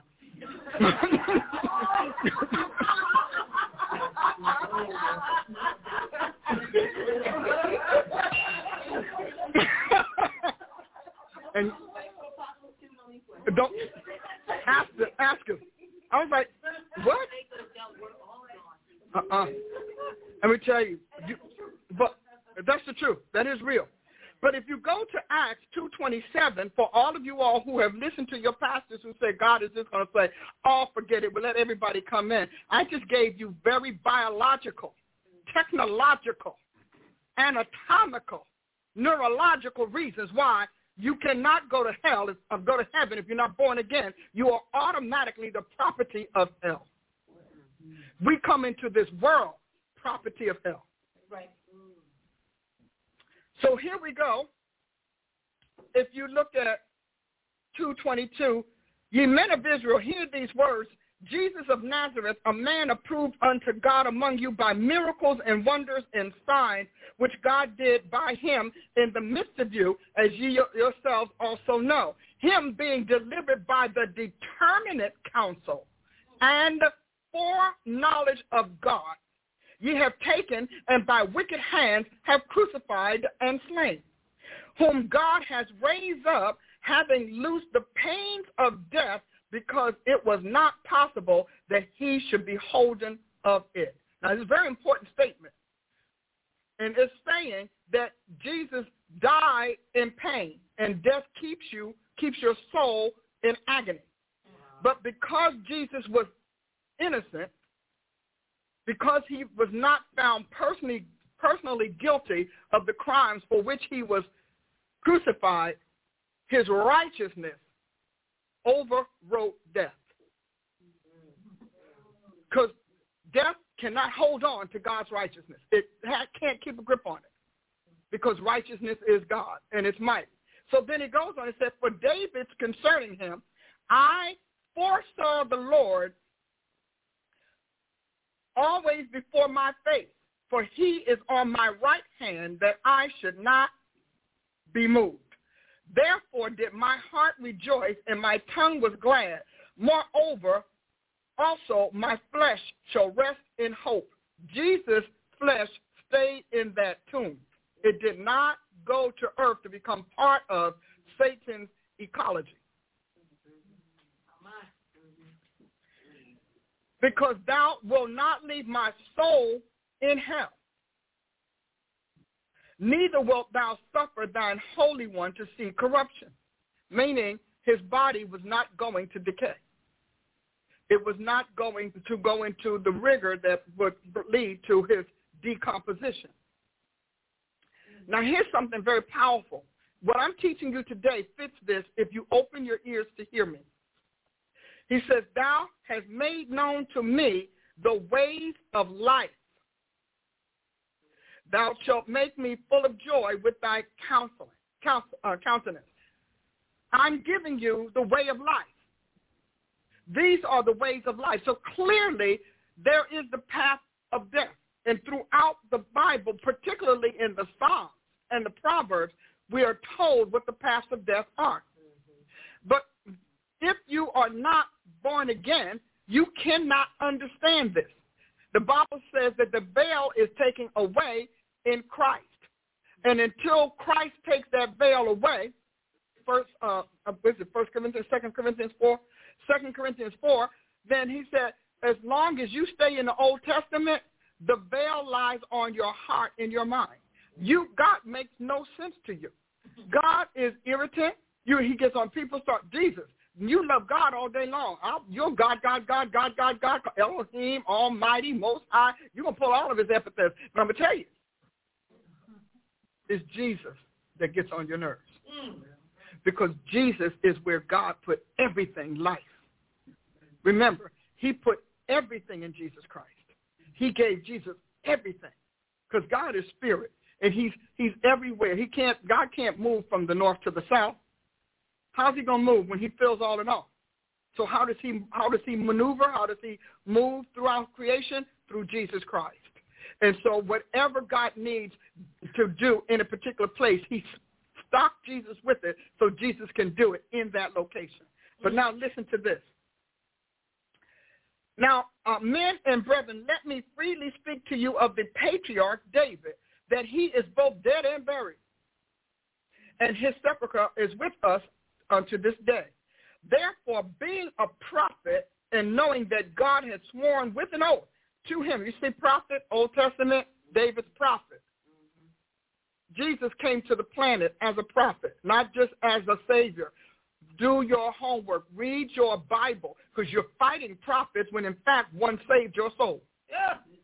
You're fighting prophets when, in fact, you had to get born again by the word of prophets.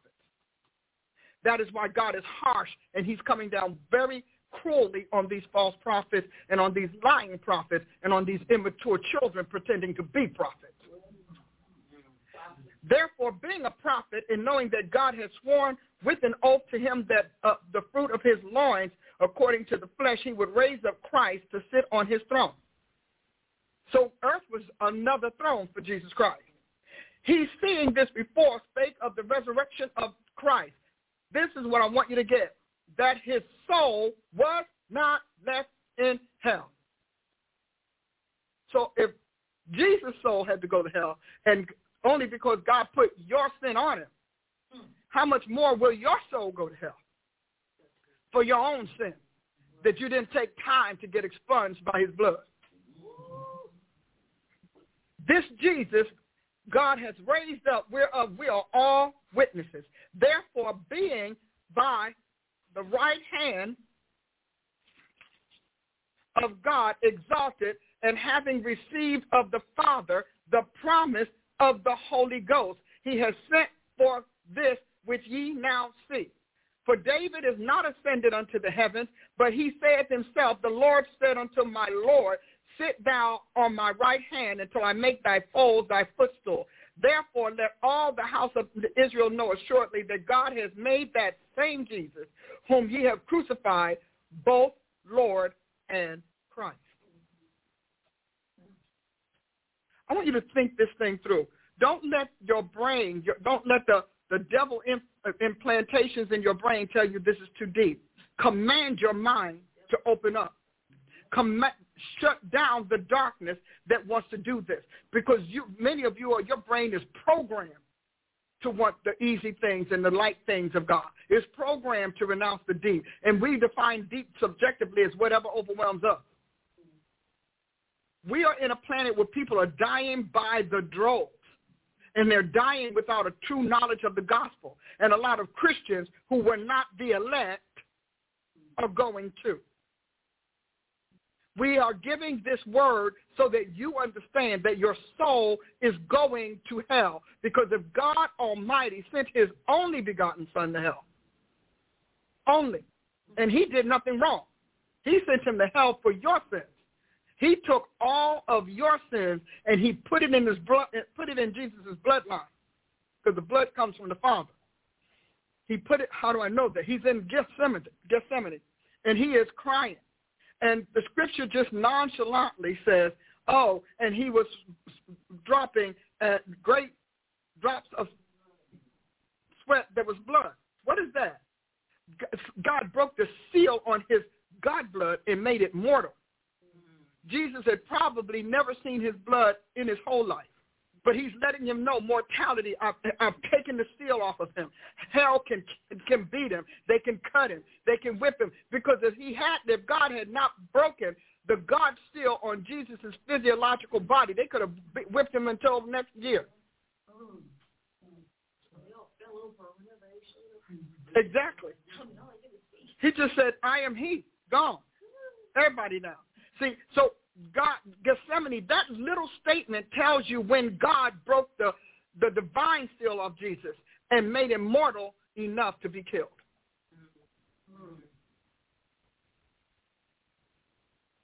You almost want to go to sleep on that. Don't you want to go to sleep? I'm shady ball. So the next thing you should know is that 1 Peter 1:19 tells us we have to make our salvation sure. We have to make our election sure. It's not just your salvation. He said make your election sure. Prove that you are the elect that was in Jesus Christ before the foundation of the world by receiving the end of your faith, which is the salvation of your soul, because your soul has to be saved. Your spirit's job is to redeem, revamp your soul so that it is qualified to be redeemed by God to live in God's world. We keep telling you it doesn't matter. That's why y'all all tatted up, raggedy clothes and all of that. And you know what you'll say? I just don't believe, Dr. Price. You don't have to, but I tell you what, I got more to back my word than you got to back your tat. I've got more to back this word than you got for your raggedy jeans, walking around with your butt hanging out, all up in the presence of God with your behind hanging out, thighs showing out, talking about, well, skin is in hell. Righteousness is in heaven. Come on. Righteousness. Everything that the church, Christianity has told you is okay, that is Satan's church. That's not God's church, because God's church is about modesty. God's church is said because you entertain angels unaware, and not just the good ones. Dr. Price. See them prophets. I love this here corner back there. That back corner tickles me.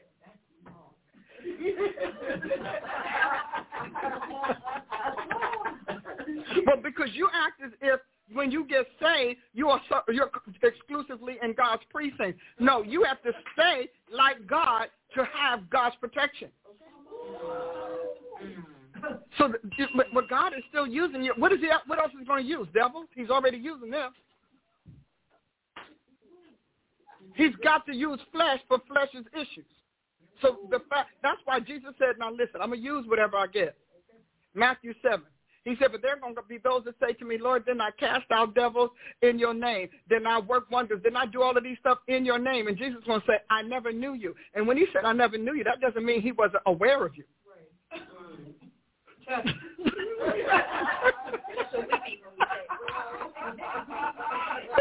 Help us now.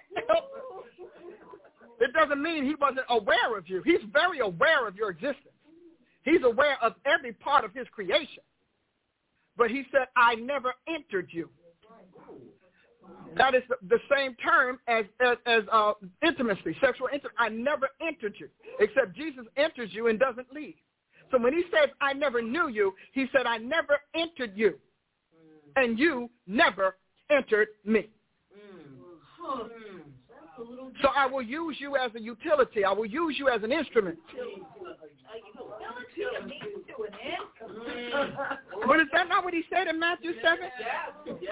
I mean, I'm not. When I get out of the Bible, and people who know me, they mad with me today. It doesn't matter. I'm a big girl by now, and I really don't care. You know, when you get senior citizen, you're like, oh, please, come new.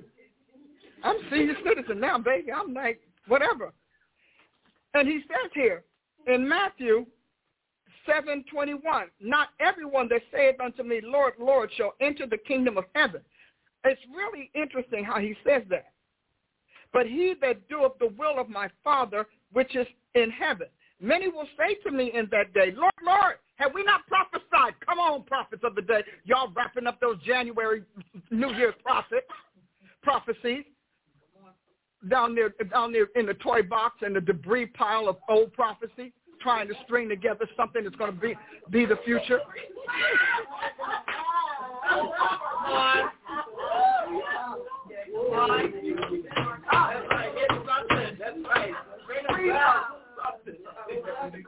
I absolutely, let me tell you, if you delivered a prophecy last year, this year you better tell me how it happened, how it turned out, and then set me up for how it's going to continue all the way down. God is not dealing with us, dealing with prophecy like grains of rice in a bag.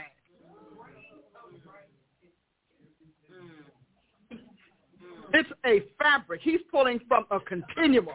I need you to pull that continuum forward. I need you to say that, not sit there and say, well, such and such is going to happen. Any diviner can do that. That's divination anyway. If that's all you could do is make a statement, that's divination. But I'm going to go on because you know. Lord, have we not prophesied in thy name? And in thy name have cast out devils. And in thy name done many wonderful works. See, you all, your criteria is wrong, your measurements are wrong, your baseline is wrong because you are assuming that all of those things make people real.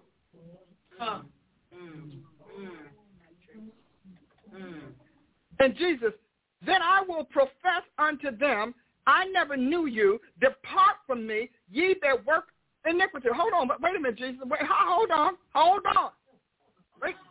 Wait a minute. I just told you I did this in your name. What is wrong with you, Jesus?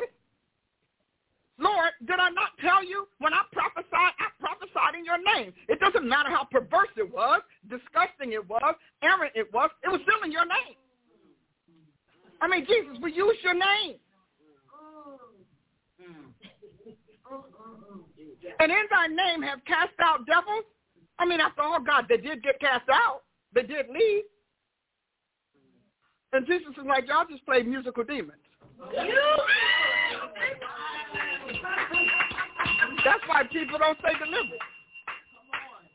Okay? Because you couldn't shut the, because you have to shut the place where they were. So devils are really smart. Really? Okay, so now listen, you Prince, I'm gonna cast you out today when I get to that big meeting and so and so. So I want you to go. Now when I go back home, you're welcome to return and to resume your dominion over this person. Now, interestingly enough, God uses everything. So if it's a devil that he wants out of a person, he doesn't care that you're not coming to heaven. God doesn't. So you think that God cares about your afterlife based on your performance of these antics. The afterlife is not about antics.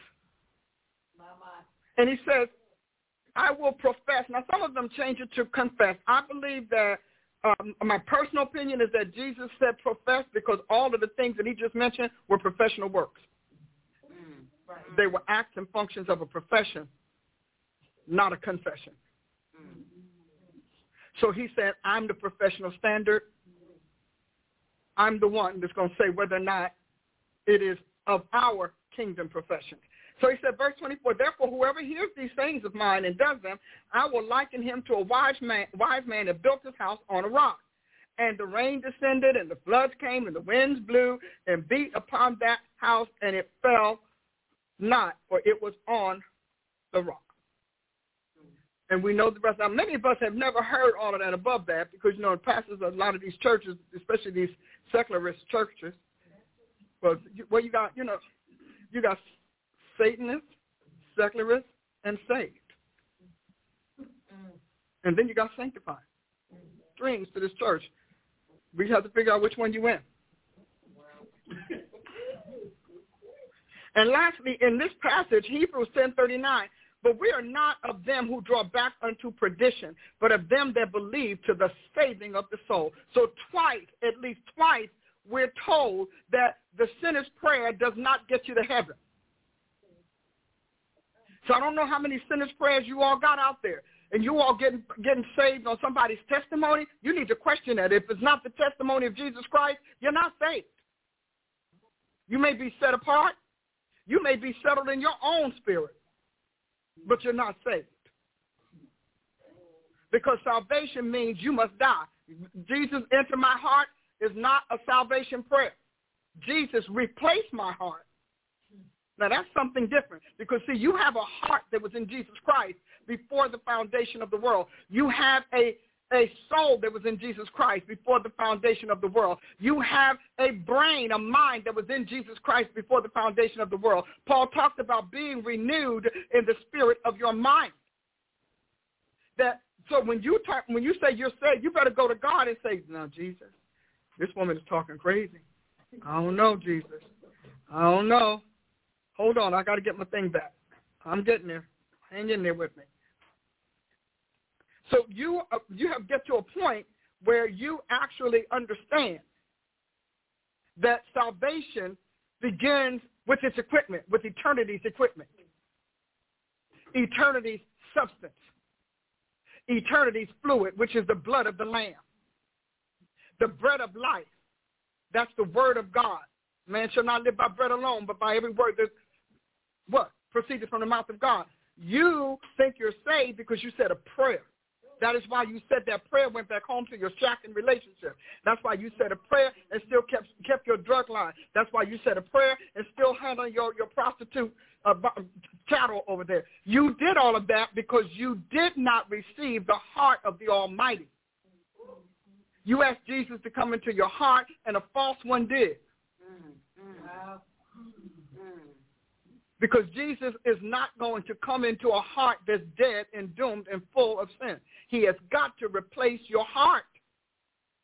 And your new spirit heart renovates, scrubs your soul's heart. That's the old man or the old woman.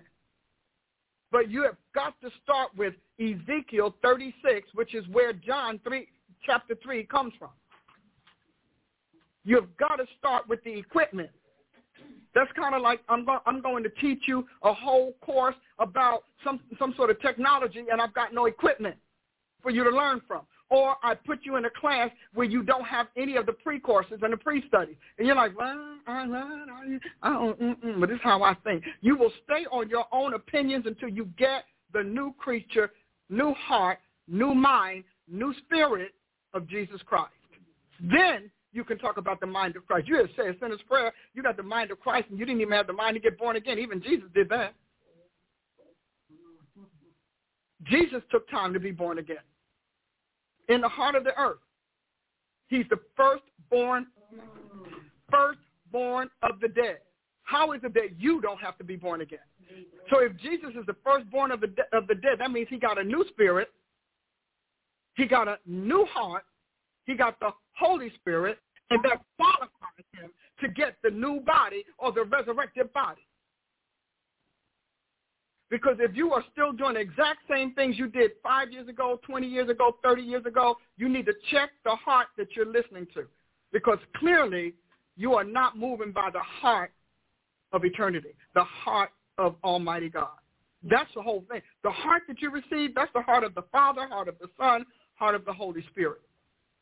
So when you look at this and you take a picture, this is what soul is. It's telling you all of the things that the soul is, everything that's affected by your soul, everything that you have to address and God has to work through to qualify you for eternal life. Some of you all, you still walking around cussing, talking about, excuse me, and then you got those who put their salvation down. You ain't putting down nothing but what you've always been, because if you had a real salvation, you wouldn't want to be putting it down. You'd be wanting to build it up.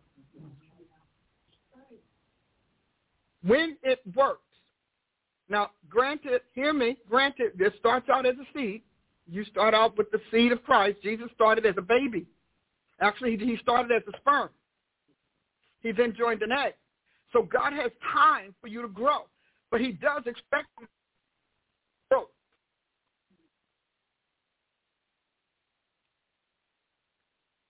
Sorry, guys, I'm going to finish these two because I really want to, I'll pick this up the next time. But in 2 Thessalonians 2:2, bottom left, do not to be easily upset in mind or troubled either by spirit or by a message or by a letter as if from of us alleging that the day of the Lord has come. That goes back to us, all of these prophecies are saying that we're in the apocalypse right now. Jesus came and you didn't make it. Let me tell you something. I think I will change the cosmos. I will be fussing for days and days every time I turn around. You know, I'll be like that woman going to the unjust judge. I will aggravate you. You're going to come back and get me. I'm like, Father, I am going to nag him. Like, I nag him now. Nag him. No, you're going to come back and get me. No. No, I don't know how. I missed the bus. I don't know what you did. Maybe I went on your clipboard, but you're going to come back and get me. Yeah, I will not stay here like I didn't know. But see, that's an attitude of hope. See, these people here have been told that it's automatic, so why hope? It's natural. Why hope? So they don't even act as if they want to be bothered with the living hope.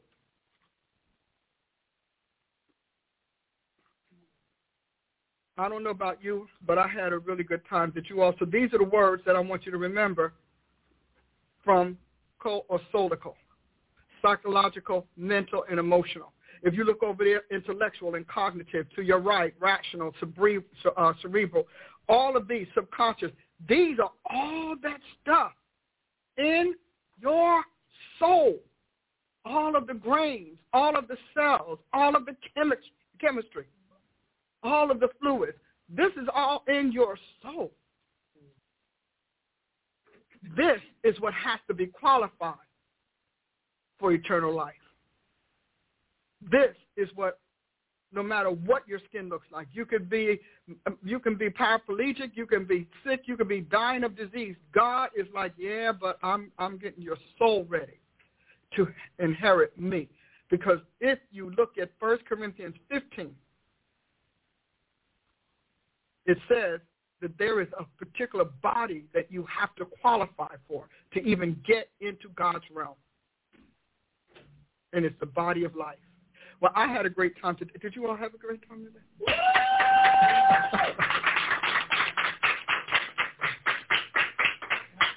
Hey, we are going to, I'm going to finish this, but you need to understand why God is pushing in on your behaviors.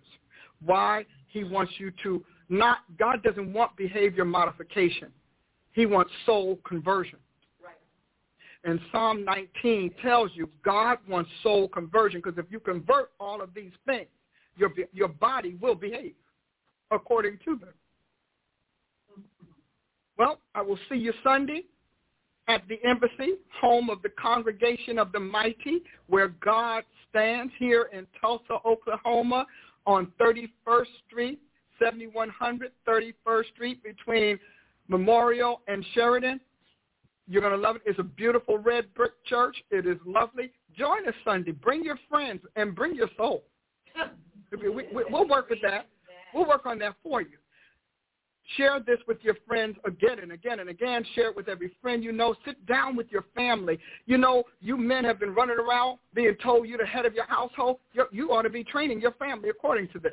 If you're going to take the lead in their spiritual growth and their afterlife, these are things that you ought to be doing. Your family, not just, you should learn the Beatitudes. You should learn the Ten Commandments. You should learn all of that. But I want you to understand that you have to let them know God wants soul conversion.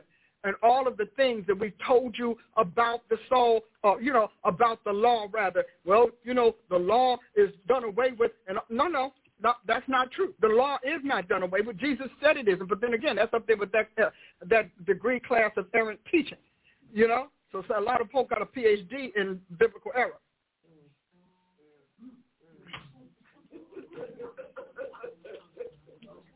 What did I do? Well, it's the truth. Okay? But if you go, I want to close on this passage because you need to think differently to live powerfully, and you can't think differently without new thought food. And it says here, this is the wonderful part of this, Psalm 19:7, the law of the Lord is perfect, converting the soul. The testimony of the Lord is sure, making wise the simple. The statutes of the Lord are right, rejoicing the heart. The commandment of the Lord is pure, enlightening the Lord. The fear of the Lord is clean, enduring forever. The judgments of the Lord are true and righteous all together. That is Psalm 19, 7 to 9. So tell me, what about that is abolished? You have to understand that he starts with the law of the Lord is perfect. Paul said the law is good. It's meant to bring life. Read Romans 7. So all that we have this lawless Christianity, this lawless churchianity. That's not the Almighty. Hey, if you were blessed today, sow a seed. Sow a good seed. It'd be nice. I know it's the Christmas season, but that's all right. You could sow me a Christmas gift. I can get a Christmas seed, and then I can bless your Christmas. I'm going to do that anyway, but then I can bless your Christmas. But sow a seed. I'm sure Rachel has it on the screen. I love you all dearly. I thank you for supporting me as you've supported me so robustly all these years. And I ask God to bless you, to bless your family, to bless your job. Those of you who say, okay, so my job let me go, that is a good thing because now you can dig into your soul and find out where the currency on your talents are because you have a talent that is meant to supply your needs. That's part of what you do. If you don't know what it is, you can contact us here at the embassy, and you can or either go to Prophetic Ed and sign up for prophetic advisement and have somebody help you find your next generation talent and currency. God put something in you that is to be transformed into currency to take care of your life, to finance your life. So go online, Prophetic Ed. And then say, I want a prophetic advisement because I got laid off, because my business closed down, because whatever you want, whatever the issue is, I want to find out what God has next for me. You will love it. Well, until Sunday, God bless you. Think differently. Live powerfully. Bye. Say goodbye. Bye. I thought she would have given us a bell, but okay, so we didn't get a bell. All right.